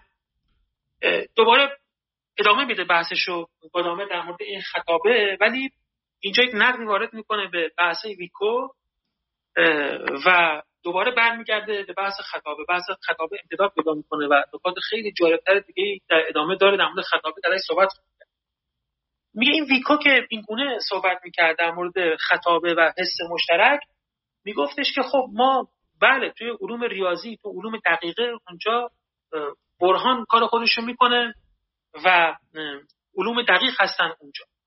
در این جایی که می‌خوایم انسانها رو بشناسیم اینجا نداریم. نمی‌تونیم برهان رو به کار ببریم. دانش ما دانش دقیق شدنی به اون صورت نیست. بنابراین ما اینجا باید به خطابه مجال بدیم و به اقنا راضی باشیم. به دانشی قریب به حقیقت نزدیک به حقیقت قانع باشیم. آدم میگه که ویکو با اینکه داشت از اهمیت بحث خطاب صحبت می‌کرد اما روی کردش روی کرد مدافع جویانه بود. یعنی گویی که یک علم حقیقی داریم که همون علم برهانه یک علم در هم و شکست بسته هم داریم. که اون خطابه است که علم درسته ولی علمی به دقت علوم برهانی نیست. و ما از سر ناچاری در واقع به این علم خطابه روی آوردیم. اما آدم میگه که این برداشت درست نبود این برداشت درست نیست. خطابه دانشی فروتر از برهان نیست. و اینجا پای مفهوم دیگه رو در میان میاره که ویکو هم بهش اشاره می‌کنه و اتفاقا جزو مفاهیم محوری کتاب حقیقت و روش و خیلی مهم. بحث فرونسیس رو مطرح می‌کنه. یعنی بحثی که می‌خواد روشن کنه که مفهومی که تفاوت عقل عملی و عقل نظری رو می‌خواد برای ما روشن باز اینجا می‌دونید که فرونسیس یه واژه‌ایه که بسیار با تاریخ طولانی و بسیار پیچیده توی افلاتون ما به جد با این مفهوم رو در رویم اما جایگاه اصلی بحثش توی اخلاقیات عرستوه جایی که کم کم اون رو به عقل عملی ترجمه کردن و دانش برآمده از اون رو حکمت عملی خوندن. یعنی اون چیزی که ما بهش عقل عملی معادل چیزی بود که ارسطو به عنوان فرونسیس ازش یاد می‌کرد. و البته ارسطو میان فرونسیس و عقل نظری تفاوت بسیار جدی قائل می‌شد. کما اینکه در کل سنت متافیزیکی اینجوری بود. شما اگه به همین کتاب فیلسوفان مسلمان هم نگاه کنین اونجا بحث عقل عملی و عقل نظری مطرح میشه. اما یک سوء تفاهمی اینجا وجود داره. گاهی ما فکر می‌کنیم که عقل عملی و عقل نظری تفاوتشون در موضوعات اونهاست. یعنی عقل نظری به هست ها و نیست ها مثلا می‌پردازه عقل عملی به باید ها و نباید ها عقل نظری بخواد واقعیات جهان رو کشف کنه عقل عملی به امور مربوط به عمل توجه داره. اما این اون چیزی نبود که توی سنت عرستویی وضع شده بود برای عقل عملی. یا فیلسوفانی مثل فارابی و ابن سینا اینا ازش صحبت می‌کردن. ابن سینا میگه که وقتی ما میگیم عقل عملی و عقل نظری باید فکر کنیم که اینها گویش یک اشتراک لفظی اینجا مفهوم عقل اینجا اشتراک لفظی درش واقع شده. این دو دو تا قوه جداگونه هستن. عقل عملی کاری می‌کنه و عقل نظری کار دیگه می‌کنه. سرشت اینها با هم دیگه متفاوته گادامر می‌خواد اینجا تاکید کنه که میگه که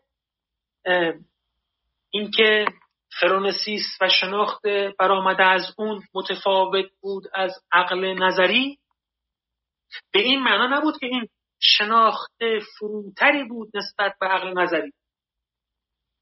بلکه مسئله این بود که این شناخت متفاوت متفاوتی بود و با موضوع متفاوتی و در قلمرو متفاوتی.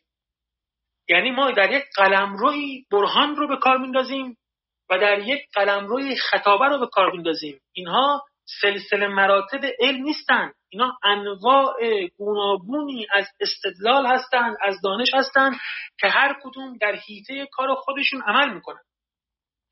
ما اگه با عقل نظری می‌تونستیم مشکلات اخلاقیات رو حل کنیم خب این کار می‌کردیم. اینجوری نیست که بهترین راه در واقع حل مسائل به اخلاقیات به کار بردن عقل نظری باشه. یک مرتبه پایین تر از اون ما با عقل عملی و فرونسیس مثلا مواجه هستیم. نه. اینجا قلمرویه که عقل نظری ازش کاری بر نمیاد. اینجا قلمرو فرونسیس و فرونسیس گونه ای دیگه از شناخت گادامر گویی که می‌خواد اصلا بگه اون چیزی که من بهش میگم فهم. اون چیزی که من دارم میگم الگوی شناخت همون چیزیه که در فرونسیس ارسطو ظاهر شده چیه محتوای اون فرونسیس ارسطو؟ من همین بحث رو انجام بدم و این بحث رو جمع کنم. دیگه به بحث دیگه نمی‌رسیم. با اینکه بخش کامون سنس ادامه داره توی کتاب کادامه برای فکر می‌کنم این آخرین بحث باشه که می‌تونیم این جلسه انجام بدیم. خب ما معمولا اخلاق ارسطویی رو با اون فرمول مشهور حد وسط می‌شناسیم. یعنی اینکه وقتی می‌خوایم بدونیم که چه باید کرد و چه نباید کرد گویی که اینجا ارسطو یک الگو داره یا یک الگویی داده به نام حد وسط و این یک معیار دقیقیه برای اینکه ما باید چه کار بکنیم یا چه کار نکنیم. که حاصلش هم شده میان روی یا اعتدال. یعنی نه افراد نه تفرید بلکه میان روی. ولی واقعیت اینه که این بحث توی متن ارسطو بسیار بسیار پیچیده تر از این اومده. و خصوصا هر گونه تلقی ریاضیوار از این حد وسط به شدت گمراه کننده است که این تلقی هم خیلی رایج شده. یعنی گویی که یک خطکشی ما برداشتیم وسطش رو می‌خوایم مشخص کنیم میگیم این جای میانیه و حد وسط ارسطو میگه این شکلی نیست. خیلی بحثای واقعا ارسطو در مورد اخلاقیات جالبه. میگه این قلمرو اخلاقیات قلمرویی که ما توش به شناخت قطعی و یقینی اینکه چه کار باید کرد و چه کار نباید کرد نمی‌تونیم برسیم. احکام کلی نداریم برای اینکه بگیم که اینا اصول کلی اخلاقی هن و برید به این اصول کلی اخلاقی رجوع کنید و ببینید که توی موقعیت ها باید چیکار کرد. چون دقیقا اخلاق قضیهش موقعیت هاست موقعیت های جزئی جایی که انسان توی زندگی واقعی خودش در یک در برابر یک مسئله واقع شده و الان می‌خواد این مسئله رو حل کنه. این یک مسئله جزئیه. جزئیات اینجا دخیلند من هستم با همه سابقه و شخصیت خودم دیگری هست. هزار طرف داره این مسئله و من باید اینجا تصمیم بگیرم که چیکار کنم. می‌دونید که عقل نظری اصلا عقل در متافیزیک در فلسفه قدیم کلیه. عقل قوه شناخت کلیات. ولی اخلاق و البته شما اینو تعمین بدید. قلمرو افعال انسانی به نحو کلی.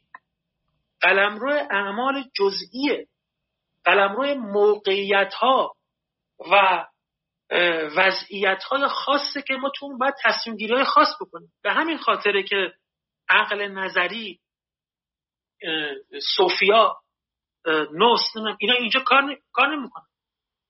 اونا دانش کلیات. اما ما اینجا با واقعیت های منفرد و یگانه انسانی روبرو هستیم. ارسطو میگه اینجا ما باید تشخیص بدیم. تشخیص بدیم. و فرونسیس این کارو می‌کنه. فرونسیس در واقع قوه توی ما که بدون داشتن یک الگوی کلی یک قاعده کلی تشخیص میده که در یک موقعیت خاص ما چه کار باید بکنیم و چه کار نباید بکنیم. این تشخیص گویی به شکل یافتن حد وسط انجام میشه. اما این حد وسط کاملا شخص محور و فرد محور و موقعیت محوره. یعنی ما اصلا نمی‌تونیم به یک وضعیت کلی درجه بندی کنیم وسط رو مشخص کنیم ریاضیوار و بریم اون انجام بدیم. این بنا به اون شخص و اون قوه تشخیص اوست که تو اون موقعیت چیکار باید بکنه. در واقع فرونسیس یک نوع استدلال یک نوع عمل کردن بدون اینکه ما اونجا بتونیم سقرا کبرای واقعی بچینیم. که به نتایج و قواعد کلی برسیم. چون این کار عقل نظری بود. اگه این کارو می‌تونستیم بکنیم همون که قلمرو علوم نظری ازش صحبت می‌کرد اینجا بی منطق نیست کار. این رو خیلی توجه کن. بی منطق نیست. اینجا هم عقله. اصلا به همین خاطر هم این رو عقل بهش میگیم. اینجا هم حقیقت آنچه که هست رو می‌خوایم کشف کنیم و عمل کنیم. خیلی هم عملمون مهمه. خیلی هم عملمون اساسیه. اما مطابق اون سقرا کبرا چینی انجام نمی‌گیره از, از قدیم این فرانسیس رو از جمله به حزم به فراست ترجمه می‌کردن. و دقیقا اینا قوایی که تعریف دقیق کارشون بر ما مشخص نیست. یعنی اینا هیچ کدوم وقتی این کسی با فراسته ما نمی‌دونیم یعنی مطابق چه الگوی عملی چه مقدماتی میچینه و به نتیجه می‌رسه. بلکه در عین حال ولی قائلیم که تشخیص سائری میده. با فراست خودش حقیقت رو در میابه ولی گویی بدون الگوی خیلی خاصی. بحثایی که ارسطو می‌کرد در مورد فضیلت و فضیلتمندی و ارتباطش با فرونسیس با تشخیص عمل اخلاقی درست به اینجا ربط داشت. یعنی خب فضیلت چیزی نیستش که ما اونو به عنوان مقدمه یا روش تشخیص عمل درست انتخاب کنیم. نوعی پرورشه دقیقا نوعی پرورشه نوعی متحقق کردن استعدادهایی است که اون حالا اون شخصی که بهرهمند از اون فضیلته توی موقعیت ها می‌تونه به درستی اعمال رو تشخیص بده و اونها رو پی بگیره. این نوع حکمت حکمت عملی از قدیم گانامر اشاره می‌کنه که با خطابه و با انواعی از شناختهایی که غیر روشمند طرف می‌شدن نسبت داشت که ادامه این بحث رو مجبوریم در جلسه بعد بکنیم. اگه یک جنبندی بکنم از بحث اینکه گادامر از دو مفهوم بیلدونگ و حس مشترک صحبت کرد. بیلدونگ در مقام نوعی پرورش نوعی شکل بخشی نوعی فرهیختگی که گویی مقدمه درک حقایق مربوط به عالم انسانیه. اما خب دانشی روشمند تلقی نمیشه. اصلا در تقابل گویی با دانش اهل مدرسه و اون سواد مرسوم و منصبت قرار داره. و بعد اصطلاح کامانسنس و خطابه که از نوعی درک و دریافت امور جمعی امور انسانی صحبت می‌کنه. که بر مبنای او می‌تونیم دانشی داشته باشیم که به شکل دانش های دقیق برهانی کار نمی‌کنن. اما دانش های درخور و شایسته امور انسانی هستن. این بحث خطابه ولی میمونه که ما در جلسه بعد ادامه ببخشید اگه کمی بیشتر از زمان من صحبت کردم و مشتاق هستم که نظرات دوستان رو بشنوم و در خدمت شما کاملا هم سر وقت بسیار سپاسگزارم. حداقل برای من که خودم کارم ساینس هست بسیار جالبه و خیلی زود تموم میشه برای من یک ساعت. خب سپاسگزارم از لطفتون و توضیحاتتون. اول از دوستانی که الان هستن استادانی که درسش هستن سوال بپرسیم که اگه نظری دارن می‌تونن بپرسن یا نظرشون رو بیان می‌کنن. و دوستانی هم اگه سوالی دارن الان فرصت دارن که ریسند رو بزنن و دعوتشون کنیم تشریف بیارن بالا و سوالشون رو بپرسن. الان می‌تونن این کار رو انجام بدن. خب آقای دکتر کمالی ممنون از حضورتون. اگه که صحبتی دارین ما میشنویم. خیلی تشکر می‌کنم. از جناب استاد مازیار هم خیلی تشکر می‌کنم برای بیانات سنجیده و دقیقشون. یک سوال دارم و اون اینکه کادامر چقدر مفهوم یونانی پایدیا رو با بیلدونگ ربط میده. و دیگر اینکه از جناب دکتر مازیار عزیز خواهش می‌کنم اگر ممکن است قدری درباره رابطه دو طرفه میان نفس و فرهنگ یا بیلدونگ هم بفرمایند. چطور در تکوین نفس یا تکوین خود فرهنگ یا بیلدونگ دخالت می‌کنه و چطور خود بیلدونگ تحت تاثیر مستقیم و غیر مستقیم اشخاص و خودهایی است که فرهنگ رو می‌سازن. خیلی تشکر می‌کنم بار دیگه از فرمایش سلامت باشید آقای دکتر کمالی عزیز.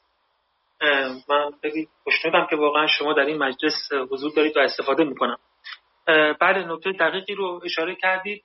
گادامر به این مفهوم پایدیا اشاره می‌کنه. باز از همون مفاهیمیه که به خاطر فشرده بودن بحث ما ازش رد شدیم. دقیقا پایدیا هم که می‌دونید یک از ویژگی های فرهنگ یونانی کلاسیک تلقی میشه و یگر به حال اون رو خیلی بهش اهمیت بخشید با انتشار اون کتاب پایدیای خودش. دقیقا ارتباط داره به این مفهوم دون و گادامر اشاره می‌کنه که این اصلا همون پایدیاست یعنی اونجا پایدیای تربیت جامعه مربوط به انسان بود که هم توانایی نظری رو در بر می‌گرفت هم توانایی عملی رو در نظر می‌گرفت هم توانایی شاید هنری رو در بر می‌گرفت. آموزش های مختلف این شکلی رو برای اینکه یک انسان برابر با فرهنگ در واقع اونجا تولید بشه.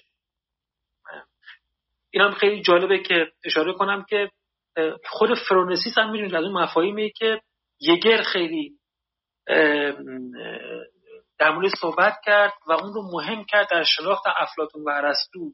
بخشی از کتاب مهمش در مورد ارسطو بحث خیلی جدی در مورد فرونسیس داره و اولین بار او هست که تفاوت‌های ظریف معنایی فرونسیس رو تو آثار افلاتون و ارسطو نشون میده. و اتفاقا تو زندگی نامه نویسان گادامر اشاره کردن که گادامر وقت سالت اولی دانشگاه که بود دیگه اوج دورانی بود که یگر در شهرت بود و هم تحت تاثیر مفهوم پایدی یگری بود هم تحت تاثیر این تلقی که از فرانسیس داشت یعنی بی ربط نمی‌دونن تاکید گادامر رو بر اینها با نسبتش با یگر یا فضایی که اون زمان وجود داشت. بله دقیقا اینجا مفهوم بیلگون ارتباط داره با اون مفهوم پایدیا. و نکته دومتونم خب نکته خیلی شایسته تعملیه دیگه. دقیقا ما این رابطه دو سویه است حتما. دقیقا یعنی توی بیان هلمهولس هم بود. اونجا میگفتش که مرجعیت ها می‌گفت ما تو علوم انسانی مجبوریم که به مرجعیت ها تکیه کنیم. یعنی آدمهایی و شناختهایی و بصیرتهایی که جوری توی فرهنگ سر برآوردن و اعتبار پیدا کردن که گویی ما نمی‌تونیم بدون رجوع اونها بدون تکیه با اونها خودمون رو فرهیخته بدونیم. مثل اینکه کسی توی فرهنگ ایرانی زندگی کنه ولی فردوسی یا حافظ یا مولوی رو نشناس اینا ضعف دانش ما تلقی میشه ولی چیزی بیش از ضعف دانش یعنی ضعف فهم. شاید یک ضعف فرهیختگی واقعا ها یک مشکلی نقصی در فرهیختگی تلقی بشه. و این اینا حتما استوانهایی هستن که فرهنگ بر اونها متکیه و این تاثیر حتما به سوی از خیلی متشکرم خیلی سپاسگزارم. ممنون از دکتر کمالی. آقای دکتر کاجی شما معمولا سوالای خیلی خوبی هم می‌پرسین. دقیقا همه دوستانی که هستن البته دکتر کمالی هم همیشه منتظرم ببینم دکتر کمالی چی سوال می‌کنن آقای دکتر کاجی اگه نکته ای داریم بیان بفرمایید. بله بله. من خیلی ممنون از شما فاطمه عزیز به خاطر اجرا خوبتون و ممنونم از دکتر دکتر مازیار عزیز به خاطر بحثای خوبی که ارائه کردن. من دو تا سوال دارم. یک کم کامنت می‌پرسم. این سوالی که اولی که می‌خواستم بپرسم و می‌خواستم یه مقدار درس گفتار آقای دکتر بره جلوتر بپرسم ولی فکر می‌کنم دیگه آقای دکتر مانوف دادن روی فرانسیز و من مجبورم الان بپرسم از ایشون. یعنی نمی‌تونم تحمل کنم که بذارم برای چند جلسه بعد. و خب ما می‌دونیم که همچه گفتن هم هگل و به خصوص هایدگر روی مفهوم فرانسیز چه در هایدگر یک و چه در هایدگر دو بهش توجه می‌کنه. و خب به یه معنا فرانسیس یک به تعبیری the mode of being هست. یعنی یک شیوه وجود هست. و خب می‌دونیم دیگه برای هایدگر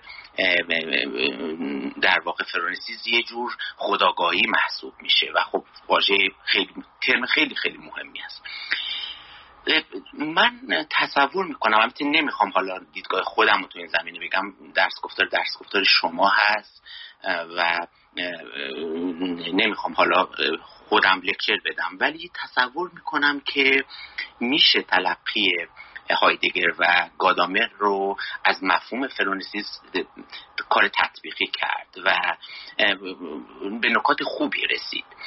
اما من فقط به صورت یه سوال مطرح می‌کنم آقای دکتر و اونم اینه که ببینید وقتی که همونجور که شما گفتید ما یک افراد مرجعی داریم تو حوزه های مختلف که ما مشغول گفتگو با اونها هستیم. و این کار رو می‌کنیم. همونجور که گفتید مثلا سعدی حافظ مولانا فردوسی اینا مثلا تو قله های شعر و عرفان ما هن. هر که بخواد تو این زمینه کار کنه باید با اونها گفتگو کنه. تو سنت فلسفی هم فرد مثل گادامر مجبوره که با بزرگان گفت. مجبورم نیست. اصلا به یه معنا غایت فلسفهش هست. چون غایت فلسفهش به یه معنا گفتگو کردن هست. و بنابراین سعی می‌کنه که با در واقع فیلسوفای بزرگی مثل هگل مثل افلاتون مثل ارسطو مثل ویکو. شما اشاره کردید تو همین گفتگو توی درس گفتار امروزتون گفتگو بکنه صحبت من به صورت خاص این هست که آیا فکر می‌کنید گادامر تونسته چیزی فراتر از هایدگر تو زمینه فرانسیز بگه یا نه؟ من نمی‌خوام واقعا حالا موضوع خودم رو بگم ولی چون تصور می‌کنم وقتی که گادامیر رو تو اینجاها می‌خونم در زمین فرانسیس می‌بینم خیلی خیلی مقلده هایدگره. مقلد فراتر از آن تصوری که خودش از فلسفه یعنی یه گفتگوی جدی منتقدانه اینکه یک گام یک مفهوم رو جلو ببره.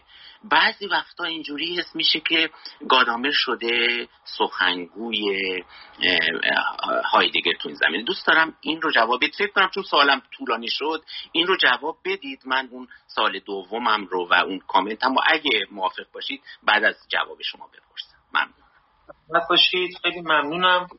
خیلی نکته خوبی اشاره کردید واقعا. و بله هم مثلا خود اون نکته شایسته تاکید دوباره است که دقیقا از دیدگاه هایدگر و گادامر فرونسیس یک نحوه وجوده. همونشوی گفتم تو بحث قبلی هم بود تو بحث بیلدونگ هم بود. اینا می‌خوام بگن که شناخت و نحوه شناخت ما دقیقا ترادف داره با نحوه وجود ما. نوعی وجود داشتن ماست که به نوعی شناختن ما منجر میشه. و رد پای این رو از جمله تو همین مفهوم فرانسیس میابند که دقیقا اونجا هم فهم و درک و تشخیص اخلاقی وابسته به شخصیت فضیلتمند شخصی که داره حکم اخلاقی میده. یعنی اون نحوه وجودشه که اون نوع شناخت رو واسش فراهم میاره و اون نوع شناخت دقیقا ساحتی از وجود اوه که اونجا متبلور میشه. من واقعا تایید می‌کنم. اصل سخن شما رو و خودم خیلی هر جا که توی گدامر دقیق میشم می‌بینم که گدامر راه می‌بره به هایدگر و از اونجا همه اینا راه می‌برن به هگل. یعنی واقعا وابستگی این سنت با آموزهای هگل آنچنان عمیقه که آدم واقعا تعجب می‌کنه که خب اینا چه افزودن بر هگل. و همینطور وابستگی گادامر به هایدگر واقعا بسیار زیاده. و من گفتم مثلا این بخش اول حقیقت و روش رو که در مورد اثر هنریه به نوعی واقعا شرح رساله منشه اثر هنری می‌دونم. و بعدم نمیاد که کلا بگم که گادامر به نوعی شارح هایدگره. ولی خب باید به این نکته واقعا توجه داشته باشیم. این همون که شما اشاره کردید. یک فیلسوف گفتگویه گفتگو مداره و این واقعا جدیه هم در خروجی فلسفش هم در سبک فلسفه ورزیش و نوع بیانش.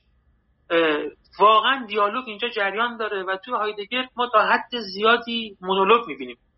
نوع بیان و سطح نگرش و در واقع نوع نگاهی که هایدگر موضوعات بحث خودش داره از یه زاویه دیگه است و گادامه به نظر می‌رسه که از یک زاویه دیگه است. اون به نظر من تونسته میگم من جلسه اولم گفتم زمینی تر کنه شاید فلسفه هایدگر رو ملموستر کنه و برخی از خشونت های زبانی و مفهومی هایدگر رو کم کنه. ولی من خیلی با شما هم نظرم که وابستگی آموزهای گادامه به هایدگر واقعا بسیار زیاده تا حدی که در بعضی جا فقط می‌تونیم رو شارح خیلی ممنون آقای دکتر. من سال دومم رو خیلی خلاصه مطرح می‌کنم چون می‌دونم آقای دکتر دقاق هم هستن چند نفر دیگه هم تو نوبت هستن که می‌خوان صحبت بکنن. خیلی نکات خوبی رو در مورد بیلدون گفتید. حالا ترجمه مختلفی هم شده ازش دیگه فرمیشن یا کالچر می‌دونید دیگه حداقل. یا ایژوکیشن حتی من دیدم یه ترجمه از بیلدونگ شده بود. فکر کنم 7 تا تر ترم معادل داره توی انگلیسی. من سوالم در مورد در واقع واکنشی هست که گادامر به سنت حالا می‌تونم بگم حقیقت مدار افلاتونی و پسا افلاتونی داره. و خب من می‌تونم بفهمم که گادامر نمی‌تونه بپذیره که ما یه نوع شناخت داریم و مثلا یه روش متقن داریم. و خب کم کم داره ما رو آماده می‌کنه فضا رو آماده می‌کنه که بگه از یه جور تنوع شناخت صحبت بکنه. نکاتی که شما گفتید کاملا در اون راستاست ولی ببینید صحبت بر سر این هست که من فکر می‌کنم یک این که ما بگیم که روش های مختلفشه. روش هم نه چون خودش دوست نداره. یعنی در واقع نحوه های وجود مختلفی وجود داره تو این هستی. یک حرفه. ولی اینکه ما به از گونه رومانتیسیسم معرفتی دفاع بکنیم در برابر روش غالب یک شیوه دیگه است. ببینید ما هممون الان می‌دونیم خطاها و مشکلاتی که خطابه داره چیه یا ما واقعا الان می‌دونیم که چه مشکلاتی در واقع همونجور که علم ممکنه بهش ده ها ایراد و نقد وارد باشه. ولی ما می‌خوام بگم که مشکلات بدیل این شیوه وجودی یا شیوه معرفتی هم رو می‌دونیم. و من فکر می‌کنم اینها غایب هست. اینها غایب هست توی این بخش از حقیقت و روش. یعنی اینقدر دقیق گادامر این هست که بگه که ما نه متنوع شیوه های بودن شیوه های فهم که در واقع متوجه در واقع این چینیست این محدودیت های شیوه های بدیل. هم فرونسیز و هم خطابه. نمی‌دونم شما من این بخش رو خوندم به دقت و واقعا این نظرم یعنی به اینجا رسیدم. یعنی فهمم هست. دوست دارم که این فهمم رو با شما در میون بذارم و ببینم به عنوان کسی که حالا شما هم خوندید بارها و همین که دارید درس می‌دید نظرتون چیه در مورد این فهمی که من از این بخش از اثر مهم گادامر دارم؟ ممنونم دکتر. سلامت باشید. راستش من به جد مدافع خطابه هستم و فکر می‌کنم نکاتی که گادامر میگه واقعا قابل توجهه و اون درکی که ما میگیم که ما از محدودیت های خطابه داریم البته خب همه شیوه شناخت ما یا اشکال شناخت ما محدودیت دارن در این شکی نیست. اما اصلا بحث اینه ما یه چیزی رو از جای خودش خارج کردیم. این بلایی که سر خطابه اومده بلایی که سر توبیقا جدل اومده که چه دانش مهمی بوده. و اینجا مثلا اشاره می‌کنه ویکو میگه به همین توبیقا تاپیکس به اصطلاح اشاره می‌کنه. ما اینها رو به ضرب و زور توی سنت مدرسی واقعا توی سنت مدرسی اینا رو از جایگاه خودشون خارج کردیم. و بعد خطاها و اعوجاجاتی رو به اینا نسبت دادیم که اون بیان اولیه به این شکل نبود. کتاب خطاب ارسطو واقعا یکی از بهترین و یکی از جالبترین کتابهای ارسطوه و اصلا بحث از ناگزیری خطاب است. بحث این نیست که ما خطابه رو بر جای علم بنشونیم بحث از ناگزیری خطاب است. نه حالا در جلسه بعد حتما از بعضی نکات صحبت می‌کنم ولی حالا چون صحبت شد دوست دارم که بحث همینجا ادامه پیدا کنیم ما با اینکه در سنت نظری خطابه رو محدود کردیم اما در زندگی نتونستیم خطابه رو جایگزینی براش پیدا کنیم. در جایی که ما فکرش رو نمی کنیم خطابه کار می‌کنه. در جایی که شاید مهمترین تاکید می‌کنم مهمترین تصمیم گیری های مربوط به حیات فردی و جمعی آدمی داره رخ میده ما از خطابه استفاده می‌کنیم. مثل کجا؟ مثل توی دادگاه توی حقوق. مثل کجا؟ مثل توی سیاست. توی اخلاقیات توی تعلیم و تربیت. چرا این کارو می‌کنیم خیلی عجیبه. چون تو دنیای امروز تو دنیایی که به اصطلاح سیاست مدرن و عقل مدرن در کاره شما می‌بینید که می‌بینید که هنوز خطابه سکان داره هنوز خطابه برجسته است. هنوز رئیس جمهور که می‌خواد انتخاب بشه باید خطابه بکنه. هنوز پیام های مهمی رو که می‌خواد ادا کنه باید با خطابه بده. ما اوباما رو ستایش می‌کنیم. همه به این خاطر که اصلا خطیب بسیار توانایی بود. این چه؟ اینکه الان بعد ما اینو مضمون بشماریم. مگه خطابه مشکل نداره؟ پس اینا رو باید مضمون بشماریم. و مگه این همه اشکالات معرفت شناختی بهش نمی‌گیریم؟ چرا نمی‌تونیم جا جا جایگزین پیدا کنیم؟ دقیقا به همین به خاطر همین بحثایی که گادامه می‌کنه ما توی اخلاقیات توی تعلیم و تربیت توی سیاست توی فرهنگ توی بخش از جایی که با زوایای باریک و دقیق و متنوع زندگی انسانی رو هستیم ناگزیریم از به کارگیری خطابه. و اون برداشتی که در مورد اینو سعی می‌کنم یکم باز جلسه بعد بیشتر توضیح بدم. اون برداشتی که در مورد زبان به خطابه واقعا وجود داره یا این حرفایی که در مورد زبان توی متون علمی و اینا زده میشه به نظر من همشون برای پوزیتیویسم زبانی خیلی خام واقعا استوار. متاسفانه من توی این سالا می‌بینم که توی فضای فارسی زبان ما خیلی اینا رو پررنگ می‌کنیم. میگن چرا فلانی اینجوری صحبت می‌کنه چرا یک دو سه چهار نمیبیسه نمی‌دونم چرا واژه ها اینجوری هم چرا دو پهلو هم اینجا از جمله واژه‌ای که کادامه به کار برده و میگه ویکو میاره میگه که اون میگه که دو پهلوه. همه انتقاد می‌کنن میگن خطابه زبانش دو پهلوه. میگه این ناچاره این ناگزیری این کارو بکنیم. اگه همه ما با زبان فقط چیزی رو کشف نمی کنیم ما تو علم چیزی رو کشف نمی کنیم این دقیقا جز آموزهای ویکو خیلی جالب شد که اینجا پرسش مطرح شد. ما توی علم چیزی رو می‌سازیم. ما حقیقت رو می‌سازیم. اینکه حقیقت ساختگیه ببین از اون جملاتی که از اون در واقع جملات قصاریه که به ویکو نسبت داده میشه که حقیقت ساختنه. ما حقیقت رو باید بسازیم. با توی خصوصا اونجایی که بحث حقایق انسانی در کاره. حقیقت ساخته میشه و زبان اونجا برای این داره این به این شکل کار می‌کنه که می‌خواد چیزی رو بسازه. می‌خواد منظر ایجاد کنه. می‌خواد ما رو راه ببره تا به درک چیزی که به زبان در نمیاد. با قواعد با اسناد با مدارک ها هنوز نتونستیم به حکمش برسیم با ریتوریقا به حکمش برسیم. به فهمش برسیم به شناختش برسیم. این ساخته میشه تا نظرگاه ایجاد کنه. مثل اینکه شما در واقع یه چیزی رو نمی‌بینید بعد میگید که من می‌خوام نردبون درست کنم یک ارتفاع یک جای مرتفع درست کنم تا از اونجا ببینم. نظرگاه جدیدی باید درست بشه. بحث خیلی مفصلیه و بحث خیلی هم اساسی یا تو همین بحث بادامه فقط اینجا نیست که این بحث مطرح میشه توی بقیه جا. یعنی اصلا این دوگانه این به عنوان نکته آخر بگم نمی‌خوام طولانی بشه جوابم. دوگانه محتوا و شکل دوگانه محتوا و شکل که توی فلسفه وارد شده و ما با اون اشکال گوناگون سخن گفتن رو از هم جدا کردیم. و اون وقت برای اینها سلسله مراتب حقیقت یا شناخت قائل شدیم. یک سوء تفاهم بزرگ بود.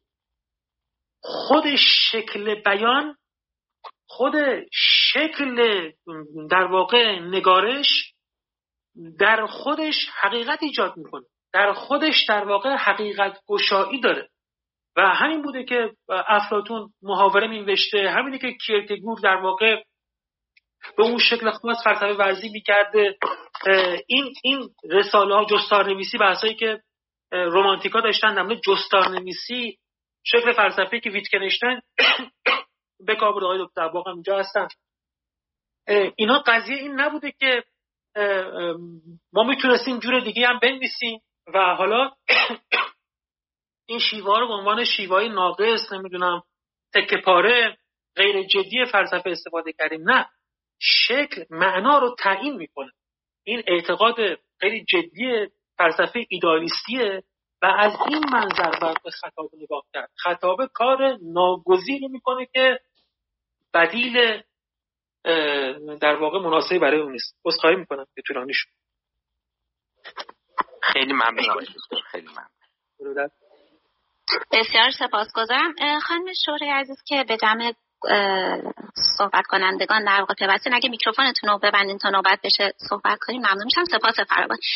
فقط من یه نکته از دیدگاه خودمه. در مورد بحثی که دکتر کاجی فرمودن. فکر کنم منظور دکتر کاجی حالا کسایی که در مورد خطابه نظری میدن منظورشون رد خطابه نیست. شاید منظورشون چون دکتر کاجی هم این کلمه رو استفاده کردن محدودیت خطابه بود. چون خب خطابه هم به تنهایی همیشه نمی‌تونه داستی روش کشف حقیقت باشه. به تنهایی در واقع مثلا حتی کسی که خطابه انجام میده از مثال هایی که شما گفتین مثلا یک رئیس جمهور یک کسی تو دادگاه باز این هم اویدنس بیسه یعنی مثلا شاید بر اساس آماره بر اساس مثلا همون علم ریاضیات که هیچ کدوم اینا کافی نیستن. یعنی شاید اون آمار کافی نباشه به تنهایی شاید. و خب خطابه هم یه جوری مثل چیزهای دیگه شمشیر دولبه است. یعنی شما می‌تونید خطابه رو هم برای پوشاندن حقیقت چون بسیار قویه. خطابه بسیار قویه همونطور که شما فرمودین و یه قوی ترین ابزار تو قدیم بوده و در دنیای امروز هم میشه برای پوشاندن حقیقت ازش استفاده بشه هم برای روشنگری و رسیدن به حقیقت. شاید منظور این بوده. حالا باز نظر در این مورد که من گفتم من واقعا صحبت بود کاجی مبنی برای اینکه رد خطابه می‌کنن من گرفتم محدودیت ها هم قائلم.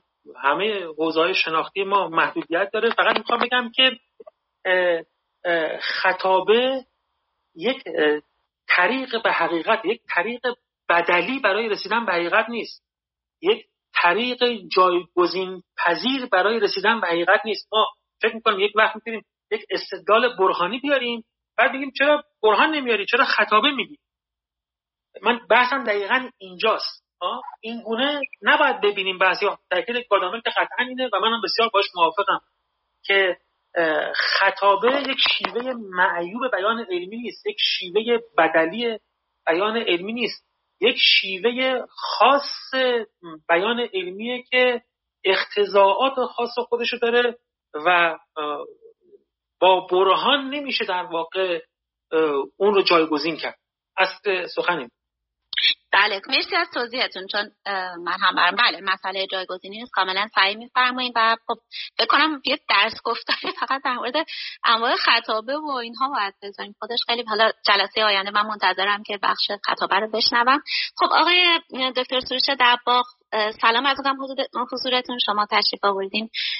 من سلام حضورتون از نکردم. اگه نکته ای دارین میشنویم آقای دکتر.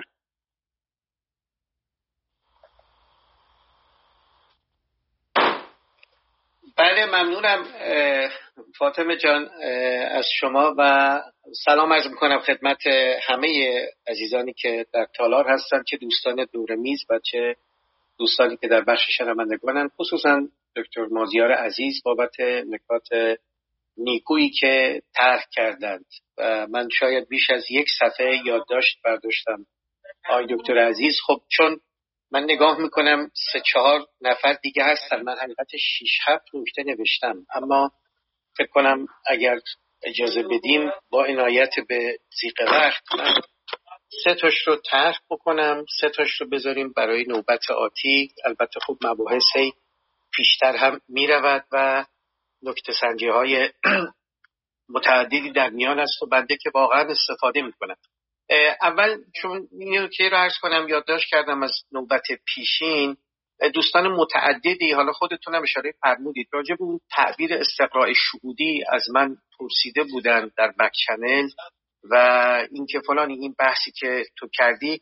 نمی‌دانم. من البته گفتم شارح ارسطو و کانت که دیوید راس باشه اما شاید قدری سریع گفتم یا در زبان فارسی راس با رالز احیانا یه قرابتی آوایی داره که چند نفر از من پرسیدن رالز رو میگید؟ آی دکتر می‌خوام بگم نه کتاب او رو هم ارز می‌کنم Foundations of Ethics مبانی اخلاق که فکر کنم به فارسی ترجمه نشده تا جایی که من می‌دانم و دقیقا تعبیر intuitive induction و استقراء شهودی رو اونجا به کار برده.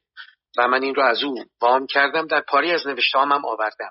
اگر بخواهم قریب به این مضمون رو البته از این تعابیر استفاده نشده. قریب به این مضمون رو میشه گفت یکی از استدلال های قبض و بسته هیچ نه اسمی از راست رفته نه اسمی از استقلال شهودی. من با پدر هم در این باب چند بار مفصل گفتگو کرده ایم نه در مقالات قبض و بست در عرض می شود که یکی پاسخ به آقای صادق لاریجانی و یکی خصوصا در قبض و بست در میزان حل و نقل. که توضیحی که ایشون اونجا میدند بدون اینکه میگم نه اسم راست نه اسم استقرای شهودی به نظرم قریبه به این مضمونه که نوعی استدلالی که از جنس استقرای شهودی. این یه کامنت چون چند نفر از من پرسیده بودن حالا آقای دکتر نکته داشته باشن استفاده می‌کنیم. به سرعت اون سه رو عرض کنم تا وقت به عزیزان برسه. راجع به مفهوم عرض می شود که بیلدون که اشاره کردید و جالب بود توضیحی که دادید راجع به تصویر من حالا برمیگردم به همون بحث نوبت پیشین و این قرابت میان دادامر و ویتکنشتاین به سوی فلسفه پسا تحلیلی که کریسلان هم نوشته. من حقیقتش های دکتر گوش می‌کردم به دقت سخنان شما رو. یکی یاد باز مفهوم form of life ویتکنشتاین افتادم که تعبیر صورت و تصویر که خب هم خانواده اند و با formation ی که شما گفتید قرابت داره که به نظر می آمد شکل دادن و پرورش به این معنا چقدر اینها با هم متناسب و متناظرن و آنچه که شما گفتید هر چه که پیشتر میریم من بیشتر در میابم که او با عنایت به زمان انتشار کتاب احتمالا آثار ویتکنشتاین متأخر احتمالا که نه شما گفتید. این احتمالش رو از اینجا حدس می‌کنم. خیلی به دقت خونده بوده و متأثر از این مفاهیم بوده. و این یه نکته. بعد به قصه فرونسیس که اشاره کردید توضیحات خیلی خوبی دادید. فقط خواستم بگم که این جالبه به عنوان کسی که در سنت تحلیلی در مشق فلسفی خودش رو ابتداعا آغازیده خودم رو عرض بکنم. و الا در سالیان اخیر خوشبختانه این توفیق رو داشتم که در سنت قاره‌ای هم بسیار بخونم و یاد بگیرم. فقط می‌خواستم بگم این مفهوم که حالا استقرای غریزی باشه یا خود اون فرونسیس که گفتید تو سنت اخلاق تحلیلی هم فیلسوفی که با تو سنت تحلیلی که خیلی شناخته شده است. فارسی نمی‌دونم چیزی ازش منتشر شده باشه یا نه. جان مکداول مفهوم practical wisdom رو که به کار می‌بره دقیقا همونه. اشاره به فرونیسیس ارسطو می‌کنه و همون رو برمیکشه. شاید شم و بارقه باشه در تکمله آنچه که آوردید و یه جور همین دقیقا بحثی که راجع به الگوی شناختی که از پیش معلوم نیست. یعنی نمیشه اون رو پترنبلش کرد و از سیاقی به سیاقی تغییر می‌کنه. تحبیر دیگرش باز تعبیر اینتویشنه شهود و شهودگرایی در سنت فلسفه اخلاق. چون فرونسیس رو من بارها دیدم که اشاره می‌کنه بهش مکداول. و حالا به عنوان یک فیلسوف تحلیلی برجسته از قضا بین ویتکنشتاین متأخر و ارسطو می‌خواد جمع بکنه. که الان که شما راجع به گادامر می‌گفتید اینا همه تو ذهن من دوباره review می‌شد. دقیقا مفهوم practice رو که با توضیحاتی که دادید شما استفاده می‌کنه و جمع می‌خواد سنتز کنه با فرونسیس ارسطو و مفهوم practical wisdom رو برمیکشد تو کتاب Mind, Value and Reality که اثر مهم اوست در چند جا. این را آورده. او هم شارح ویتکنشتاین متأخره. هم عرض می شود که ارسطو پژوه و یه فیلسوف اوریژینال خودش. این فرونسیس رو کاملا و بارها این رو اونجا آورده. حالا اگر در این با هم نکته داشته باشید استفاده می‌کنم. به قصه طبیعت و فرهنگ اشاره کردید.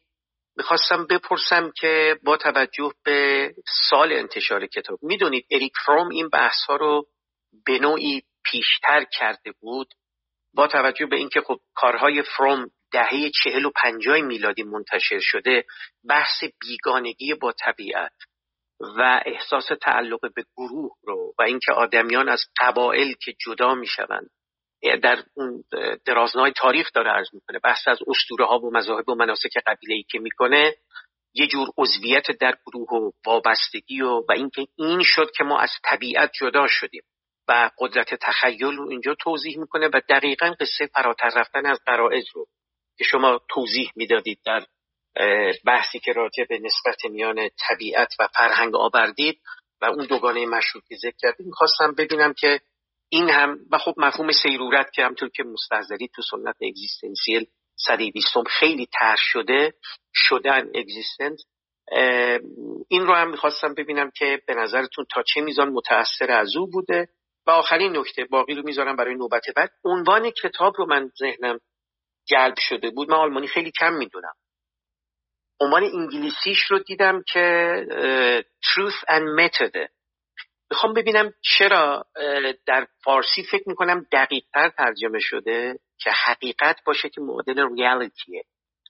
اینو از چه جد میگم؟ می‌خوام نظرتون رو می‌دونم با توجه به بحثایی که کردید و استفاده که کردیم واقعا راجع به خطابه کاملا باتون هم داستانم. وقت رو نمی‌گیرم. همه اینها به کنار اون وقت truth اگر تنین معرفت شناختی داشته باشه توی انگلیسی فکر نمی کنید ریالیتی and method اگر ترجمه می‌شد دقیق تر بود. چون من truth رو به یاد justification و knowledge میفتم تو معرفت شناسی معاصر. اما خب گادامر تو اون فضا یا قدم قلم نمی‌زنه. من مدل چند تا ترجمه انگلیسی رو نگاه می‌کردم برام جالب بود که چطور اینو truth and method ترجمه کردن نه reality and method. حالا توضیح هم بدید استفاده می‌کنیم با توجه به بحثی که کردید و قصه ای که دو جور حقیقت داریم. البته میشه در معرفت شناسی جدید هم به نحوی خطابه رو به این معنا معرفت بخش دانست. اما حالا اون می‌ذارم نوبت آتی که توضیحات تکمیلی راجع به خطاب فرمودید در تکمله و همدلی با شما. اما این عنوان انگلیسی رو که دیدم تو فارسی شاید دقیق تر ترجمه شده باشم خواستم ملاحظتون رو بدونم. ارزم تمام. سلامت باشید. منم سلام عرض می‌کنم و خیلی استفاده کردم بیشتر واقعا. خب بهره بردم. نکات خیلی زیادی ندارم. و خوشحالم که فکر می‌کنم اون مسیری که کادامر داره میپیمایه رو داریم با هم می‌بینیم. یعنی اول اون بحث حقیقت بیروش و اینکه ما راههایی داشتیم که توش این مسیرها پیموده می‌شد خیلی چیز غریبی به ذهن آدم می‌رسه. ولی بعد که میایم جلو می‌بینیم که یک فیلسوف و دو فیلسوف و دو متفکر و یک فرهنگ و دو فرهنگ نیستن که این نوع مفاهیم پیشون وجود داره. واقعا ما جاهای مختلف تو حوزه های مختلف با مفاهیم مختلف می‌تونیم این بحث رو ببینیم. از جمله مفاهیمی که شما اشاره کردید در مورد شهود در مورد در واقع بحثایی که تو حوزه های مختلف پراکنده است. خیلی متشکرم از این جهت. و بعد اون form of life هم مثلا خود اصطلاح آورده خود اصطلاح form of life هم گادامر توی کتاب حقیقت و روش آورده و ازش استفاده کرده فکر کنم به اون بحث هم برسیم. جا هم که واقعا متفکر بزرگی فکر کنم شناخته شده نیست. ترجمه هم نشده چی درش به فارسی و در ضمن شاره هگل هم هست. یعنی هگل شناس شهیری هم هست و خیلی هم واقعا جا داره که اون نوع بحثای فلسفه اخلاقی هم کمی در بین ما رواج پیدا کنه. در مورد فروم خب من واقعا نمی‌دونم که آیا هایدگر تحت تاثیرش کدامه تحت تاثیرش بوده یا ولی واقعا یه مسئله که من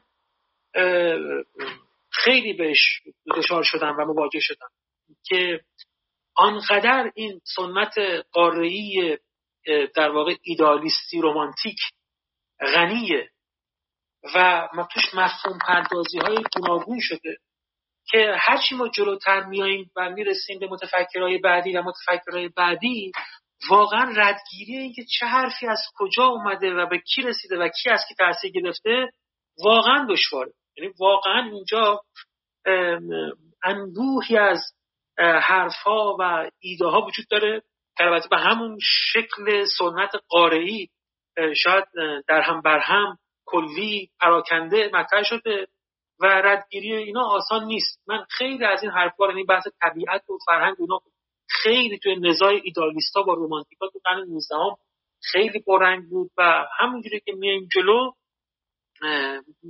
تو حوزه های مختلف تاثیرش رو می‌بینیم. ولی اینکه فروم هم نزدیک به این ایده هاست خیلی برای من جالب بود و آموختم. خیلی متشکرم از شما و مشتاقم که حتما اون های مربوط به خطابه رو واقعا دنبال کنیم. من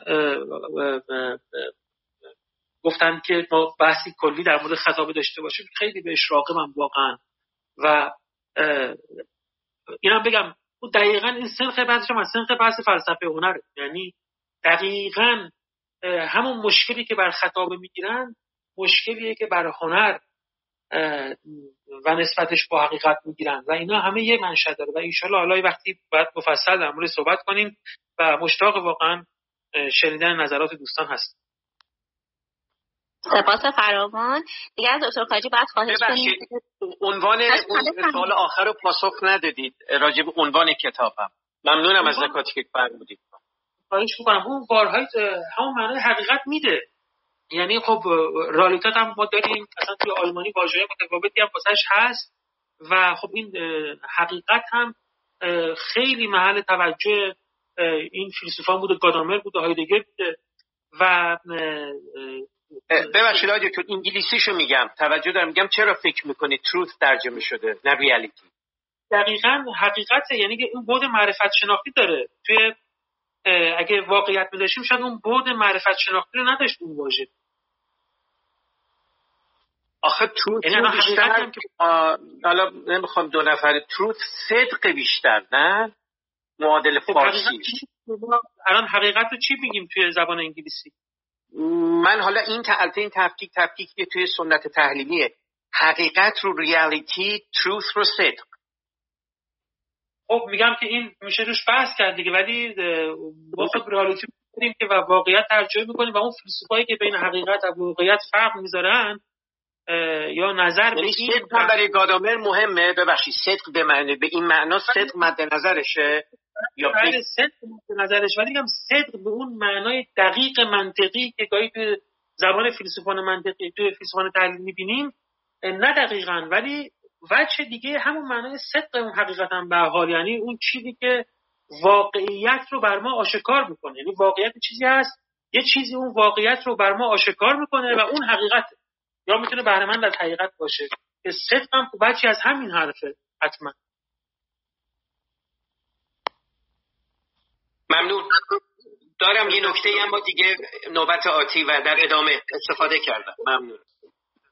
سپاس فراوان. امیدوارم فرصت بشه و برگردیم به نکات خوبی که دکتر در همیشه میگن و آقای دکتر کاجی در نظر داشته باشیم ببینیم یک جلسه فکر کنم از اون جلسه های شنبه ها که در حلقه دیدگاه نو داشت. اگه بتونیم برای خطا بگذاریم فکر می‌کنم خیلی استقلال بشه.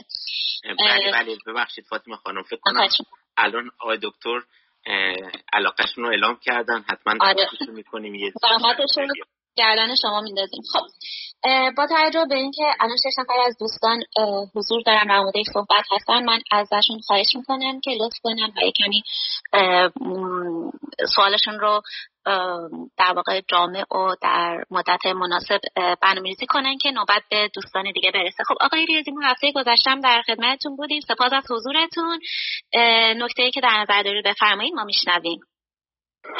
خیلی ممنون هستم از شما و از جناب دکتر مازیار. به همچنین از اینکه فرصت می‌دید باز تشکر می‌کنم. منم چون می‌دونم دوستان دیگری هم در نوبت هستن. سعی می‌کنم که خلاصه ارز کنم خدمتون و یه برداشت رو فقط می‌خواستم با آقای دکتر مازیار چک بکنم.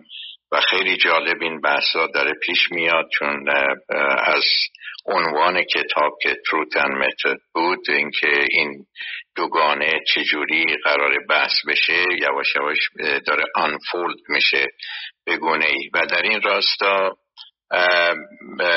استنباط من از بحثایی که شد اینه که این سال احتمالا سال اصلی هست که حقیقت محصول هست یا یک راه و فرایند هست.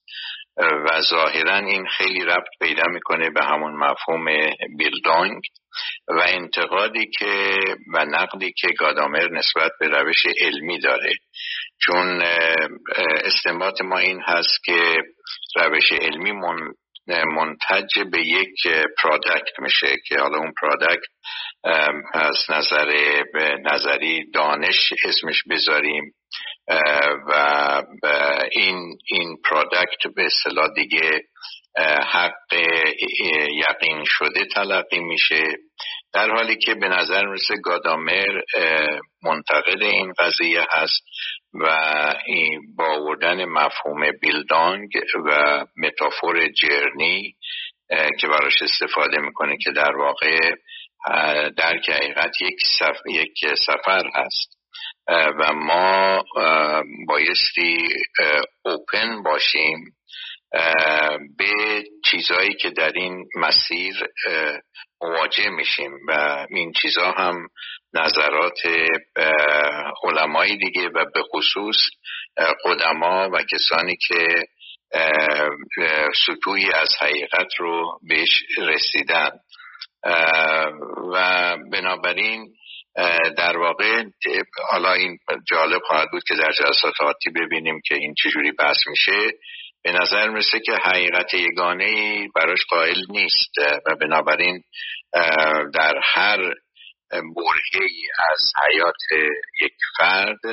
این حقیقت می‌تونه شکل خاصی داشته باشه که ماحصل تضارب آراء دیگران و خودش هست و اینکه چجوری اینا رو با هم ربط میده و ازش یک به اصطلاح رپرزنتیشنی در میاره. ببخشید. من نکتمیم خیلی ممنونم آقای ریاضی. نکات خیلی خوبی رو اشاره کردید و اتفاقا نکاتی که اینجا هم کادامر بعضا بهش اشاره کرده بود و گفتم مجبور بودم که اینا رو حذف کنم. اول اینو بگم که گادامر اشاره می‌کنه که بیلدون یکی از سوء تفاهماتی که در موش اتفاق میفته همینه که معمولا ما رو یک محصول می‌دونیم و نه یک فرایند. و واقعا هم این یک فرایند متنوع و حالا ناپذیره. و دقیقا به همین خاطر علم نه نقطه صفر داره نه نقطه صد. یعنی اصلا بحثی که حقیقت هرمنوتیکی رو ایجاد می‌کنه بحثی که باعث میشه که هم اون مبدع دکارتی هم اون منتهای دکارتی هر دو دچار مشکل باشه همین همین نقش بیلدونگ حداقل. یعنی یکی از مسائل اینجاست. وقتی میگیم بیلدونگ مسئله است یعنی ما هیچ وقت از نقطه صفر شروع نمی‌کنیم. ما هر کدوم با یک تربیت و پرورشی و از میانه راه شروع و هیچ وقت هم به مقصد نمی‌رسیم بلکه همیشه در میانه در خودم در میانه راه هست چون همیشه شخصیت ما وجود ما تربیت ما پرورش ما عوض میشه و اگر اینا هستن که برای ما نظرگاه درست می‌کنن برای ما حس درست می‌کنن برای ما توجه درست می‌کنن با پرورش و تربیت و فضیلت دیگه ای ما چیز دیگه ای خواهیم. و می‌دونید که این در بنیاد آموزهای گادامر و هایدگر است. یعنی حلقه دور هرمنوتیکی که اصلا معناش همینه. یعنی که ما هیچ وقت به نقطه نهایی دانش نمی‌رسیم. چون هر وقت به اونجا می‌رسیم دوباره دور هرمنوتیکی ما رو در خودش می‌گیره و افق و نظرگاه جدید برای ما درست می‌کنه و از اونجا می‌تونیم به حقیقت دیگه ای برسیم. این دور هرمنوتیکی پایان نمیپذیره. برخلاف اون چیزی که دیلتای میطلبید. هم اون رو ممکن می‌دونست هم میطلبید و باز این از مشکلاتیه که هایدگر و گادامر با دیلتای دارن. این دو نه پایان یافتن دور هرمنوتیکی رو نه ممکن می‌دونن نه مطلوب. یعنی ما نمی‌تونیم به نقطه صد به نقطه یقین به نقطه نهایی دانش برسیم بلکه هماره یک شخصیت در راه داریم به قول شما. همیشه در واقع از نظرگاه های گوناگون امکان دیدن هست و نه رسیدن به اون نقطه رو مطلوب می‌دونن. یعنی همین باعث باز بودن افقها. همیشه یک افق جلوتری از زندگی هست که ما هنوز بهش نرسیدیم. این چقدر می‌تونه امید بخش باشه؟ یکی از انتقاداتی که اینجا تو همین بخشی که من خوندم گادامر به هگل می‌کنه میگه هگل این بیلدونگ رو قرار داد. اما می‌دونید که بیلدونگ هگل برای اون بیلدونگ و برای رسیدن برای اون کلیت نهایی یک نقطه پایان قائل بود. یک کلیت نهایی دانش قائل بود. و میگه ما باید از این فاصله بگیریم. تو همین بخشی که خوندم وقتی بیلدونگ از نظر هگل میگیم میگه ما باید از این فاصله بگیریم و هیچ منافاتی نداره که اون حرف مبنایی هگل رو قبول کنیم ولی نظر نهاییش رو نپذیریم و تاریخی تر به دانش نگاه کنیم. خیلی ممنونم از نکاتی که فهمید. بسیار عالی ممنون. بسیار جالب بود. ممنون آقای ریاضی. از سوالی که مطرح کردیم خانم ستینود ممنون از حضورتون. ما نظرتون رو میشنم سلام وقتتون بخیر. جناب دکتر. ببخشید خانم سپینوت نمی‌دونم. من مشکل داره گوشیم. یا صدای شما یه کمی آهسته است. اگه بلندتر صحبت کنید سپاسگزار میشم. الان صدا بهتر شد؟ بله بله بفرمایید. متشکرم. جناب دکتر مازیار شما در تعریف بیلدونگ فرمودین که ما با بیلدونگ از خود فراتر می رویم تا بتوانیم خود را در غیر باز شناسیم این فراتر رفتن از خود برای من تداییگر تعریفی هستش که هگل در مورد الهام و همچنین نبوغ هنرمند ارائه میده. خب هگل آفرینش هنری رو نتیجه الهام می‌دونه و خب این الهام رو هم از هنرمند فراد یعنی میگه که این الهام از هنرمند و آگاهی اون فراتر میره. و همینطور وقتی که نبوغ هنرمند رو می‌خواد تعریف کنه باز هم این رو ذکر می‌کنه که نبوغ هم از هنرمند فراتر میره. و خب باز شما خودتون فرمودین که هگل آگاهی با واسطه براش ارزشمند هست. با توجه به اینها می‌تونیم بگیم که مهمترین واسطه می‌تونه هنر باشه و شاید یکی از اصلی ترین معلفه های بیلدونگ هنر هستش. سلامت باشید. حتما یکی از معلف های بیلدون که هنر هست گفتم این هم توی خود واژه وجود داره هم تو اون سنت آلمانی وجود داشت. تربیت زیبایی شناختی و تربیت هنری تربیت بسیار مهم بود. بخشی از بیلدون رو شکل می‌داد.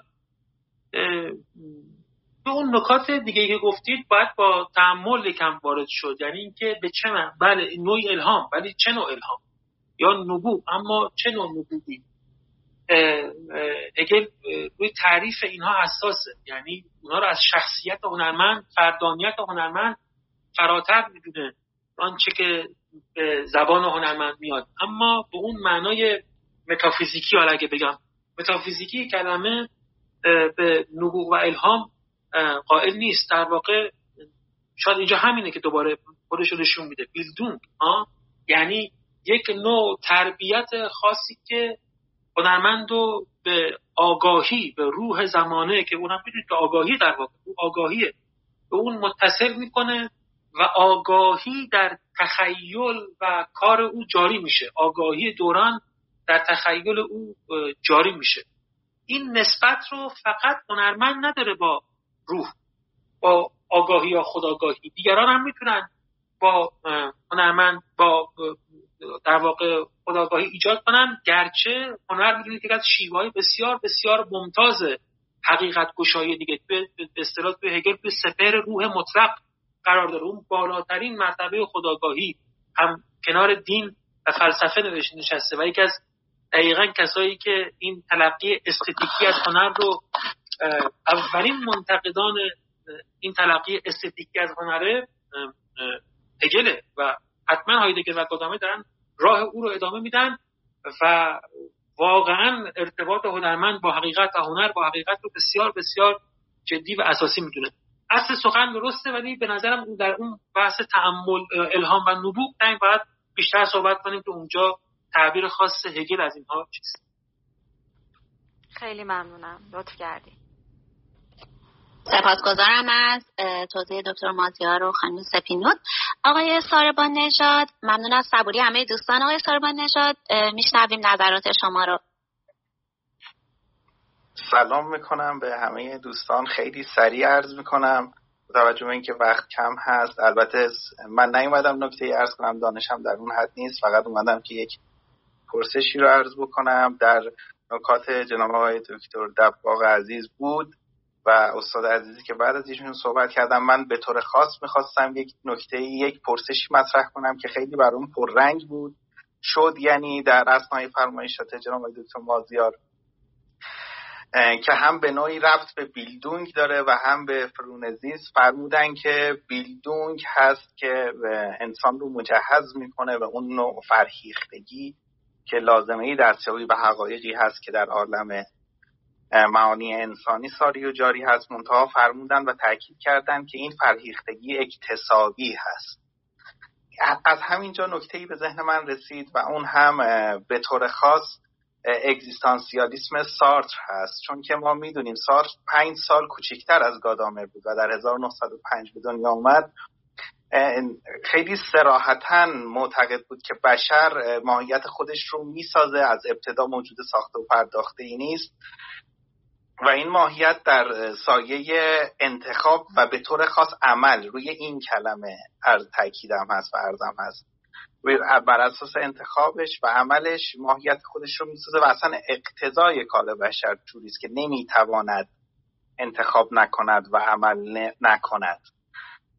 و این مفهوم عمل رو حتی در بخش دوم فرمایشات ایشون هم از فرونزیس و حکمت مبتنی بر عمل صحبت شد و برای من به عنوان یک دانشجو و دانش آموز جالبه و ظاهرا یک اهمیتی فراتر از اتفاق و تصادف داره که در نیمه اول قرن بیستم این مفهوم عمل اکشن ظاهرا داره یک اهمیت مضاعفی پیدا می‌کنه تا جایی که هانا آرنت به عنوان یکی از ثمرات شجره مبارک تفکر انتقادی یکی از فصلهای کتاب خودش Human Condition رو به تمامه به مفهوم اکشن و عمل اختصاص میده. سوالم از جناب آقای دکتر مازیار استادم این هست که چه نسبتی به نظر شما آیا موقعی که از انتخاب و عمل سیرورت و اکتساب داره گادامر صحبت می‌کنه ذیل Bildung و حتی فرونزیس و عمل آیا یک نگاه اگزیستانسیالیستی داره یا اصلا نه؟ ما باید برعکس کنیم این قضیه رو. امثال گادامر و اندیشه گادامر رو به عنوان سرچشمه ها و آبشخورهای تفکر اگزیستانسیالیستی امثال سارس بدونیم. پیشا پیش سپاس گذارم. سلامت باشم. باشید. متشکرم و ارادت دارم. خب به نظر من اصل قضیه که اینا منشه های واحد دارن. ما سات رو گاهی دست کم گرفتیم و به های پنهان اندیشه او کمتر توجه کردیم. بسیار اون سنت رو میشناخت سار کانت هگل و سنت بعد از اونها رو بسیار خوب میشناخت و خب تحت تاثیر اونها بود. تحت تاثیر خود هایدگر که تا چه حد؟ اوسل و هایدگر. و این رو بگم که در مورد رابطه بیلدون و اگزیستانسیالیسم همین شرحی که شما گفتید مطالبی وجود داره. یعنی خیلی ها این بحث هردر رو بیلدونگ هردری رو با بحث بعدی در مورد اگزیستانسیالیسم پیوند دادن و واقعا مرتبط در همونجوری که فرمودید. اون بحث عمل و حکمت عملی هم که بسیار بسیار مهمه. و و به نظر من همه اینها به هگل برمیگردن. یعنی هگل جایگاه بسیار و البته کانت فراموش نکنیم. خیلی بحثا پیچیده است جا و جالب. اهمیت کانت برای فلسفه اخلاق و عقل عملی قائل بود. و بعد اهمیت دیگرگونی که هگل برای اینها قائل بود. همین بحث کار خب می‌دونید اصلش اون بخش بحث مش بخش مشهور ارباب و برده یا بنده پیداشناسی روح دیگه. اونجایی که اصلا کار در واقع با جوهره شخصیت برده رو تشکیل میده و باعث میشه که اون از اون از خود بیگانگی خودش غلبه کنه و خیلی بحث جدی اونجا در مورد کار مطرح می‌کنه که سریان پیدا می‌کنه به مباحث فیلسوفان بعدی و خیلی این بحث حکمت عملی و عقل عملی توی فلسفه قرن بیستم وضعیتش واقعا متفاوت شده خیلی تقدم قائلن. نسبت به عقل نظری برای عقل عملی و معتقدند که این تقدم توی فلسفه هگل و امثال هم پایریزی شده. خیلی نکات مهم و قابل بحثی واقعا اینجا وجود داره. اشاره در یک فرصتی بتونیم بخشی, بخشی از اینا اشاره کنیم و البته من خودم آموزندم اینجا و یاد می‌گیرم. سلامت باشید. سپاس فراوان. خانم آبد ممنون میشه نکاتتون رو خیلی مختصر و مفید برای ما بیان کنین چون دو دوست دیگه هم داریم. که منتظر صحبتاشون هستیم. بفرمایید خانم آبد میشنویم نکات مورد نظرتون رو. سلام. اول بگم آقای شورش ببخشید من شرمنده گوشه من در بسیار عذرخواهی می‌کنم آقای عابد. آقای شورش عابد شرمنده واقعا شرمنده. ما میشنویم صحبت های شما ببخشید. من فقط سلام می‌کنم خدمت دوستان. دو تا سوال داشتم آقای دکتر مازده می‌خواستم اول بدونم که این سوالی که دوستان مطرح می‌کنن و بیشتر حالت کامنت داره تو سوال خب؟ انگار مثلا بخوایم بدونیم که گادامر چقدر شابه مثلا فلان فیلسوف است یا بعد فلان فیلسوف اومده یا قبلش یا فلانی رو خونده یا نخونده. خب این برداشت من درست است یا نه. این نوع نگاه کردن مثلا به خود گادامر با اون توضیحاتی که شما دادین انگار می‌خوایم گادامر رو توی ذهنمون طبقه بندی کنیم که این حتما اینجا قرار گرفته بعد اینه. فلان یعنی یک جور طبقه بندی کردن گادامر توی ذهنمون.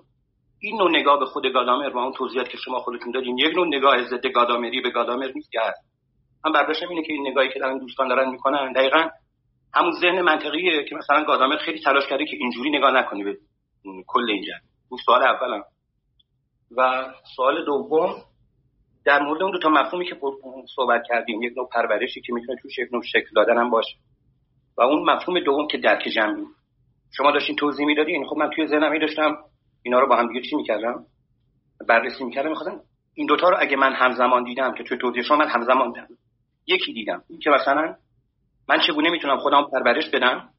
در این اون درک جمعی من افزایش پیدا نکنه و اگه درک جمعی من افزایش پیدا کرد دوباره اولی تقویت نشه.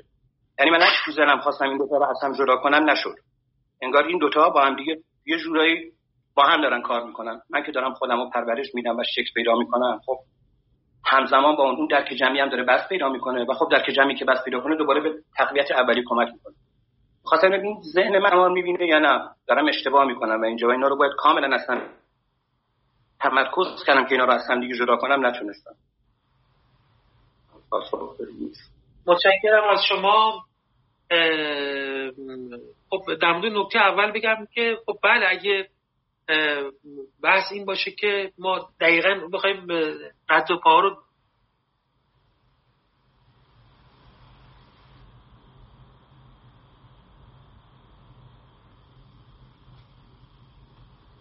قطع شد صداتون آقای آقای دکتر مازیار ما صحبتتون بله الان صداتون رو داریم.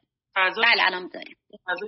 انگیزیه که اندیشه گادامر ایجاد می‌کنه. در ذهن تدایی های بسیاری رو ایجاد می‌کنه و بیشتر از این جهته که دوستان نکاتی رو میگن و شاید برای واضح تر شدن و کمک به فهم بهتر مدعیت گادامره. من حالا لزوما این که ما اونجا می‌خوایم خطکشی کنیم و بگیم که چقدر این آراش اصیله یا کجاش آراش اصیله یا چقدر از دیگران وام گرفت و اینها دقیقا نیست و اینم تایید می‌کنم که چنین نگاهی واقعا با اون روح ایده گادامری سازگاری نداره. نکته دومتون که صد درصد درسته و حرف گادامر و ادعای گادامر همینه. یعنی می‌خواد بگه که دانش چنین چیزیه. دانش چنین چیز پویا چنین چیز متغیر و متنوعیه. وقتی ما دانش رو به وجود نسبت میدیم یعنی دقیقا این دیالکتیک و این رفت و برگشت و پذیرفتیم. هیچ جایی نمی‌تونیم مشخص کنیم بگیم اینجا تربیت اینجا فرهنگ و اینجا تمام شد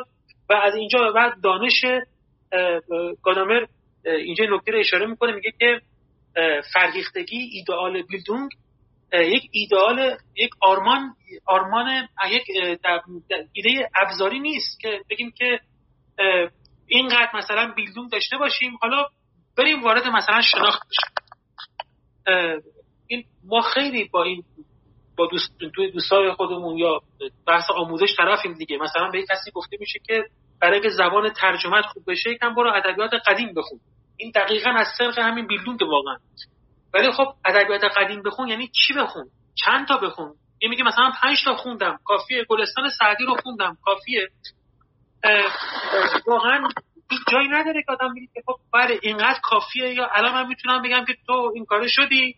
یا اگه نکردی هم اصلا نشدی. نه این بینا نیست. این نه اندازه داره نه قد داره نه مشخصه نه دقیقا معلومه که اگه این کارو بکنی موفق میشی. ولی هست. باید هست. نه. حد یقف داره نه می‌تونه میدانش میزانش مشخص کرد نه هیچ جایی به پایان می‌رسه. و وقتی اینجوریه شناخت مترتب بر اینم به همین اندازه متغیره و همونجور که آقای دکتر کمالی همون در سطح مجلس اشاره کردن قضیه اینه که این ما رو به شناختی میرسونه و اون شناخت دوباره خودش جزی از این بیدون میشه و دوباره ما رو به این ور حواله میده و باز باعث میشه که این جریان معرفت آموزی و شناخت و دنبال کردن حقیقت همیشه و همیشه ادامه داشته باشه. یعنی ممنون از مرسی. سپاسگزارم آقای عابد از حضورتون و سوال و نکته خوبی که مطرح کردین. آقای دکتر اعتزادیان بسیار خوشحالیم شما رو در جمعمون می‌بینیم و منتظریم صحبتاتون رو بشنویم.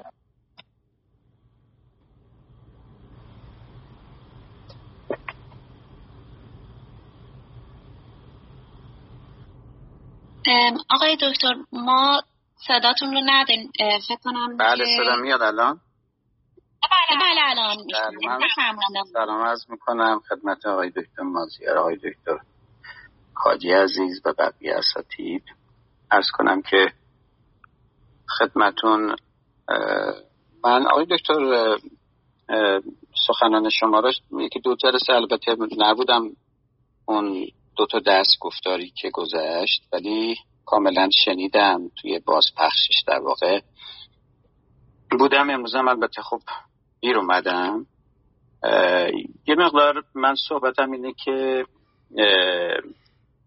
به حال گادامره می‌خوایم بررسی بکنیم. باید حتما یک نقدی بر سوبژکتیویسم دکارتی داشته باشیم.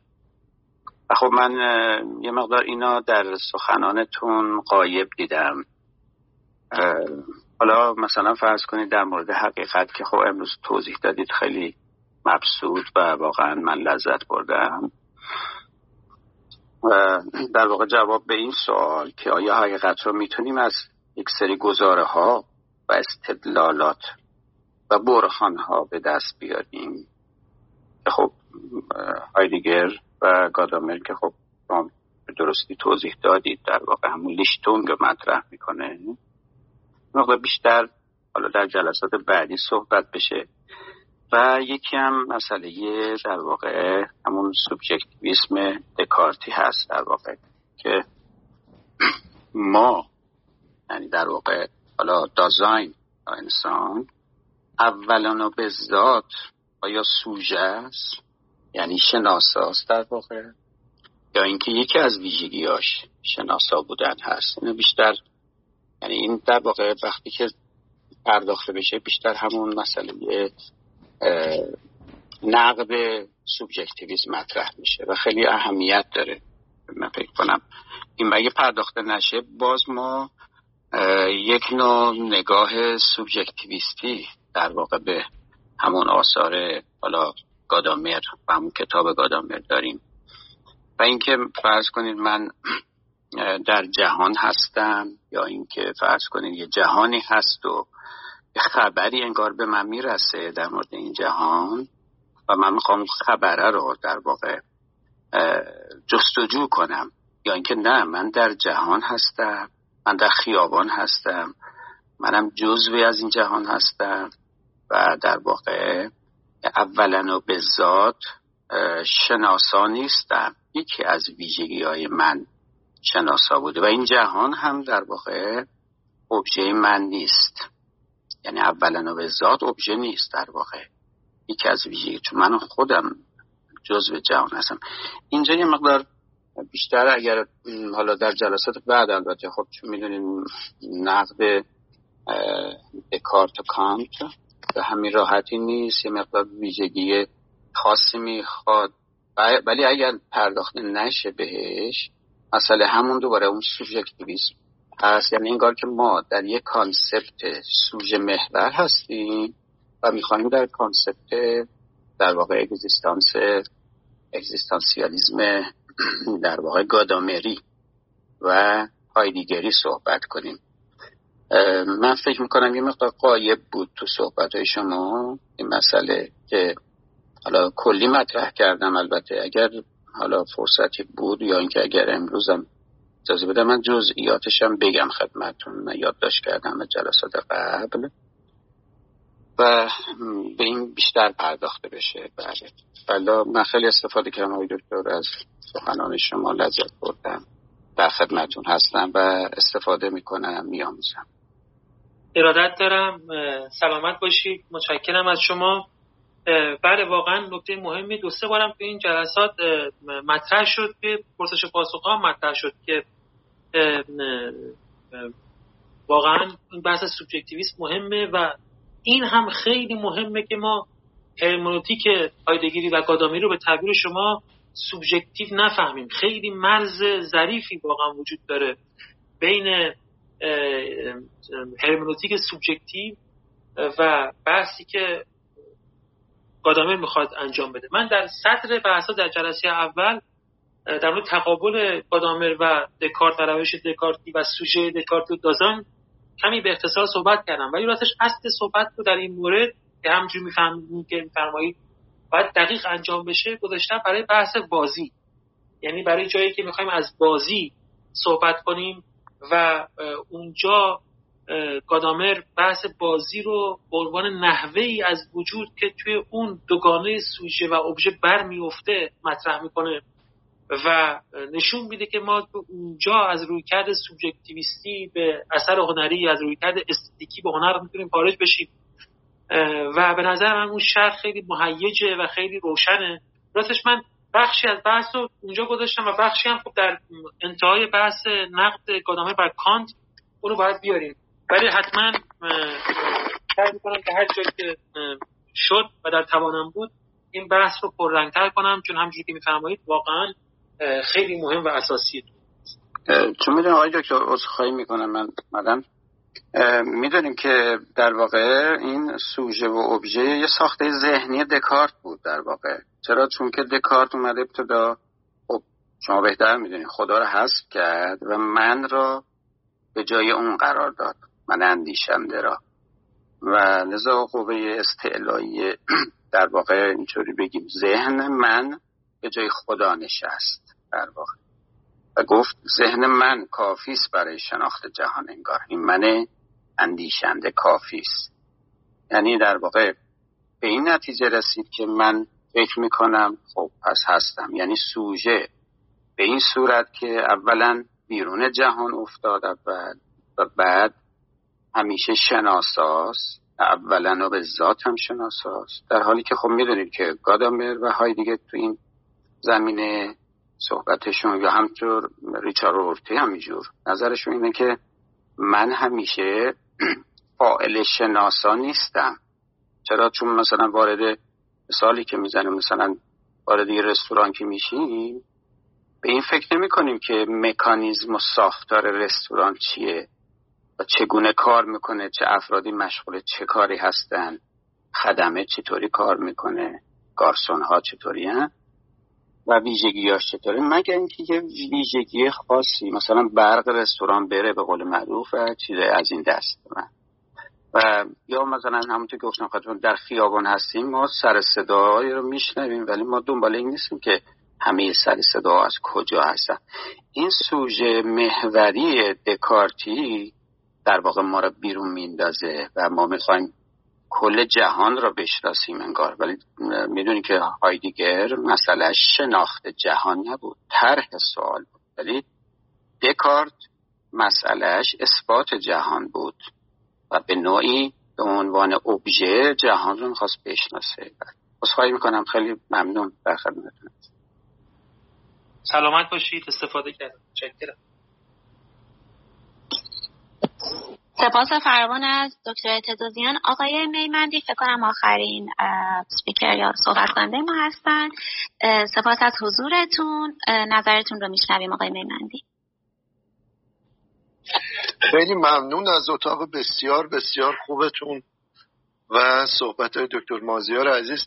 من اول از خانم فاطیمای عزیز و آقای کاجی عزیز می‌خوام که یه توضیح هم بدن در آخر صحبت ما که چجوری میشه از اتاق قبلی استفاده کرد؟ اما من یه چند تا مسئله می‌خواستم. حالا شاید آقای دکتر در جلسات بعد به این اشاره کنم. به هر حال بحث نقد هنری شد. سوال من اینجاست که یه جایی در مورد خطابه خطابه رو ما به سخنرانها و کسانی که در حوزه سیاست و این چیزها یا در دادگاه در حال می‌خوان یک موضعی بگیرن در مورد خطابه صحبت کردیم. یعنی آقای دکتر صحبت کردن. شاید فن خطابه که ارسطو می نویسد برای اینه که به امری که باید چارچوب داده بشه و قاعده داشته باشه می‌خواد قاعده بده. چون انگار در دوران سوفستایی ها این امر به یه شکل بیقاعده ای ازش استفاده می‌شد و انگار یه ضرری پشت امر خطابه هست و مورد خیلی تایید شاید من می‌خوام بگم به یه گونه ای اصل قضیه شاید خیلی مورد تایید نباشه چون ما در همون یونانی امر دیالوگ رو می‌بینیم. حالا می‌خواستم موضوع آقای دکتر رو به مسئله دیالوگ ببینم چون دیالوگ یک جور به عوام متعلقه اما خطابه می‌تونه عوام فریب هم باشه و دیالوگ خب فردگرایی نداره اما خطابه کاملا فردگراست. دیالوگ جهانسازه و حوزه اکشن دیالوگ عرضم به حضور شما از کلام خارج میشه و به عمل یعنی حوزه کنش داره تقریبا این دیالوگ. و اگر زاویه, زاویه هرمنوتیکی هم استاد توضیح بدن که در حال مخاطب در منظر هرمنوتیکی به دیالوگ و خطابه چطوری نگاه می‌کنه؟ چون ما می‌دونیم که به هر حال در دیالوگ حتی شخصیت هم دیده میشه. یعنی پرسونا دیده میشه تز دیده میشه آنتی تز دیده میشه و در نهایت مخاطب شاید یه سنتزی برسه. و از هر تکش هم می‌تونه هم از پرسونا برداشت داشته باشه هم از تز و آنتی تز و در نهایت از سنتز. بعد در مورد بیلدونگ می‌خواستم در آخر حالا از آقای دکتر سوال کنم. به نظر شما حالا دکتر اعتزازیان عزیزم خیلی به نظرم مبحث جالبی رو مطرح کردن. به نظر شما در مورد کالچر ما اون ابزارسازی و اون فرهنگی که از ابزارها میاد فرقش با بیلدون در اون ابژه کردن و سوبژه کردن مفاهیمی رو که باش درگیره. چون به شکل مشخص گادامر برای بیلدون که یک ابژه سازی می‌کنه یا ارزم با وجود شما سوبژه سازی می‌کنه یه سری واژه ها گذاشته. این دوتا فرق چیه؟ آیا می‌تونیم بگیم که بیلدونگ یک نگاه پست مدرنی تر است نسبت به کالچر که احساس میشه نگاهش به ابژه ها حالت سنتی تر داره؟ یعنی انگار ما کلام و فرهنگ رو از روی ساخت ابزار گرفتیم. ببخشید من مزاحم شدم میشنوم. استاد است سلامت باشید. من اول باید تشکر کنم از آقای میمندی نژاد که یک روحیه در واقع بخشش و کرامت واقعا در جامعه ما ایجاد کردن که خیلی ارزشمنده. و حتما از دیدگاه هرمونوتیکی و گادامری یک معلفه مهمی است برای درک حقیقت. خب نکاتی که گفتن نکات مهمی اما واقعا بحث مفصل میطلبه و خب بحث خطابم هر چه در مورد صحبت کنیم کم کردیم. بله واقعا خطابه و دیالوگ به نظر می‌رسه که دو گونه سخن گفتن از حقیقت باشن. حتما خطابه محل نقد جدی افلاتون و ارسطو بوده. همونجوری گفتم بحث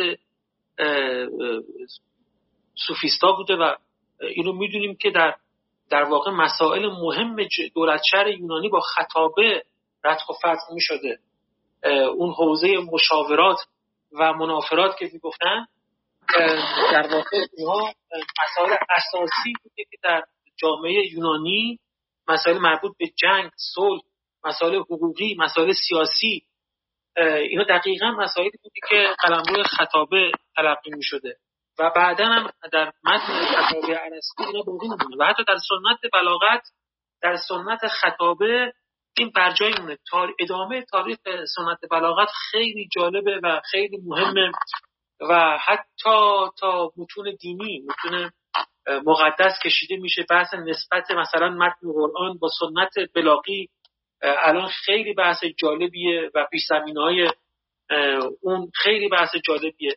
می‌خوام بگم که این این سنت دقیقا بله. ارسطو فکر می‌کرد که باید چارچوبمند بشه. ارسطو هم می‌دید که ناگزیر از اون ولی باید چارچوبمند بشه و مسیر رو پیدا کنه واسه خودش. ولی خب خود خطابه یکم گریز پای بود. دیالوگ هم همینجور. دیالوگ هم قطعا یک شیوه خاص سخن گفتن افلاتون تاکید داره که باید به شیوه دیالکتیک فلسفه رو آموزان اصرار می‌کنه که ما نباید در واقع رساله بنویسیم. و این بحثایی که آیا دیالوگ مربوط به عوام یا خواص اینا واقعا بحثای جدیه. به افلاطون شناسان تو ارسطو شناسان وجود داره که می‌دونی که گاهی میگن که اینا بحثای بیرونی یعنی دیالوگ ها بحثای بیرونی حلقه بیرونی آموزای افلاطون بوده. در حلقه درونی چیزای دیگه ای افلاتون درس می‌داده. اما شیوه تعلیم رو دیالوگی می‌دونسته و می‌گفته فلسفه رو باید اینگونه آموخت. و بادم اینم همون جاییه که خیلی امروز باید توش با تحمل نگاه کنیم. یعنی فلسفه کم کم به این سمت رفته که به سمت تکگویی کشیده بشه. به قول شما شخصیت اونجا نیست صحنه اونجا نیست موقعیت اونجا نیست. و اون چیزها ظاهر سخن نبودن. اون چیزها صحنه آرایی نبودن. اونها اختزاع سخن بودن. اونها اختزاع تعلیم حقیقت بودن. صحبت کردن دیالوگی. این بحث خیلی مهمه که به همون آموزه شکل واقعا ربط داره. در مورد اون بحث کالچر و بیلدون که فرمودید خب کمی برای من گم بود راستش مسئله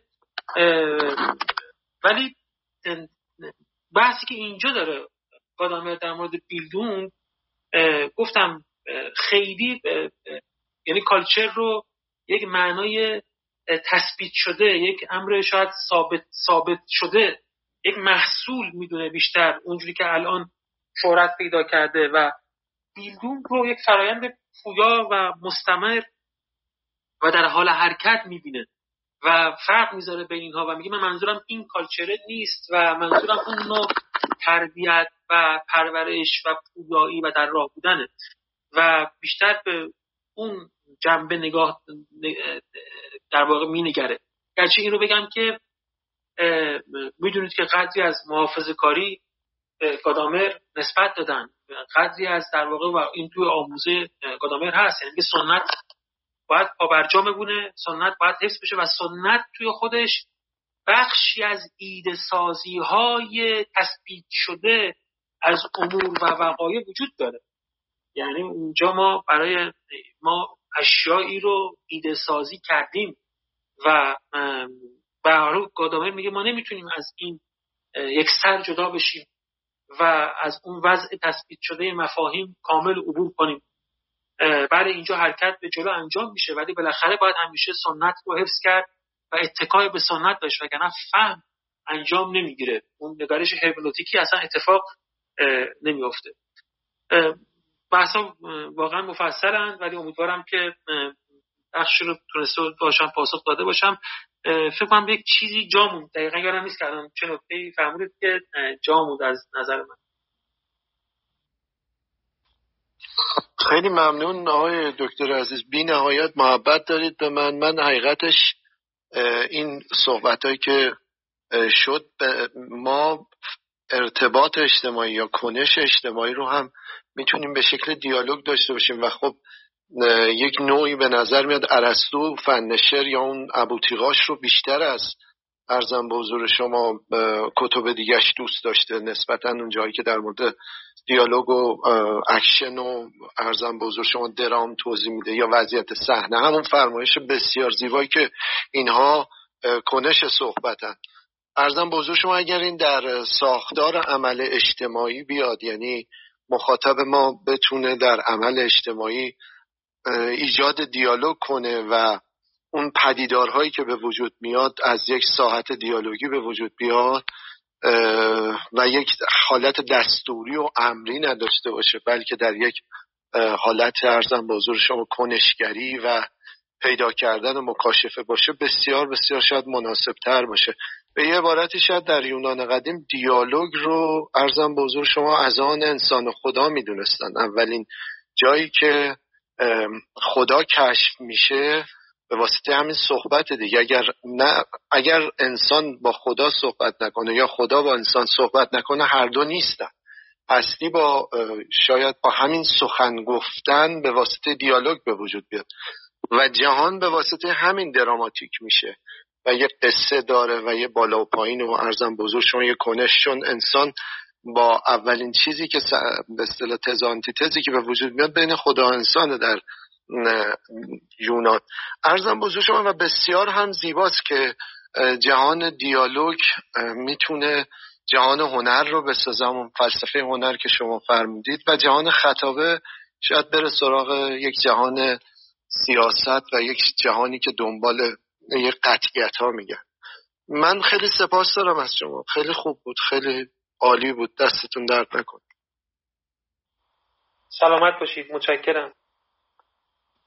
خب سپاسگزارم. مرسی از همه دوستانی که حضور داشتن. اساتید گرامی در مورد صحبتتون آقای میمندی ما آقای دکتر کاتی زحمت کشیدن لینک یوتیوب کانال رو در بالای صفحه قرار دادن. اگه بتونید save کنید یا اگر هم وقت فراموش کردید همین کلمه حلقه دیدگاه نو رو در یوتیوب که search بفرمایید می‌تونید کانال یوتیوب رو ببینید.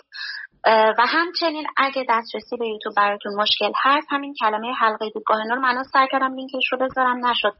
همین حلقه دیدگاه نو رو اگه در تلگرام سرچ بفرمایید کانالی هم داره که هم پیشا پیش در واقع صحبت ها قرار داده میشه و هم اینکه در واقع گفتگوهای قبلی قرار داده میشه. باز اگه دکتر کاتی نیاز هست چیزی رو اضافه کنن ممنون میشم. نه فاطمه عزیز منم مثل دکتر مازیار عزیز واقعا خیلی خوشحالم که شارمین عزیز در جمع ما هن و همیشه کارهای ایشون توی در واقع جمعیت امام علی مورد ستایش خود من بوده حلقه دیدگاه نو و همه واقعا به حضور ایشون توی جمع خودمون افتخار می‌کنیم. بله شما گفتید فاطمه عزیز ولی آقای دکتر اگه شاروین اگه بازم سوالی داشتن من در خدمتشون هستم. دارن بکشنل می‌تونیم با هم در ارتباط باشیم. همچنین از راه دیگه می‌تونم اطلاعاتی خواستن بهشون منتقل کنم. ممنون فاطمه عزیز بابا بله آقای ممن نژاد گرامی هم دیگر دوستان یه وقت گاهی اگه سوالی هم دارن می‌تونن برای من ارسال کنن یا آقای دکتر کاجی. اگه وقت آدرسی رو مثلا فراموش کردن یا سوال ویژه در مورد درس گفتارهای قبلی داشتن ما خوشحال میشیم پاسخ بدیم. فقط من خیلی سریع از فرصت استفاده کنم. فرصت هم نداریم در واقع که فقط ما تو جلساتمون تفکر سیاسی رو روزای سهشنبه داریم و فردا رو فراموش نکنید. خدا و اخلاق با دکتر میردامادی و من مجد کتاب جمعه ها رو سعی می‌کنم خودم هیچ وقت دست ندم. که پیشنهاد آقای دکتر کمالی گرامی بود و واقعا خیلی به بحث های جالب و معرفی های جالب رسیده. مجد کتاب رو از دست ندید جمعه ها و همه این گفتارها. روز همین ساعت هست. ساعت دو به وقت شرق آمریکا و ساعت ده به وقت ایران عزیز البته. من از همه دوستانی که وقت گرانقدرشون رو در اختیار این گروه قرار دادن در این جلسه شرکت کردن چه دوستانی که شنونده بودن چه دوستانی که لطف کردن و صحبت کردن.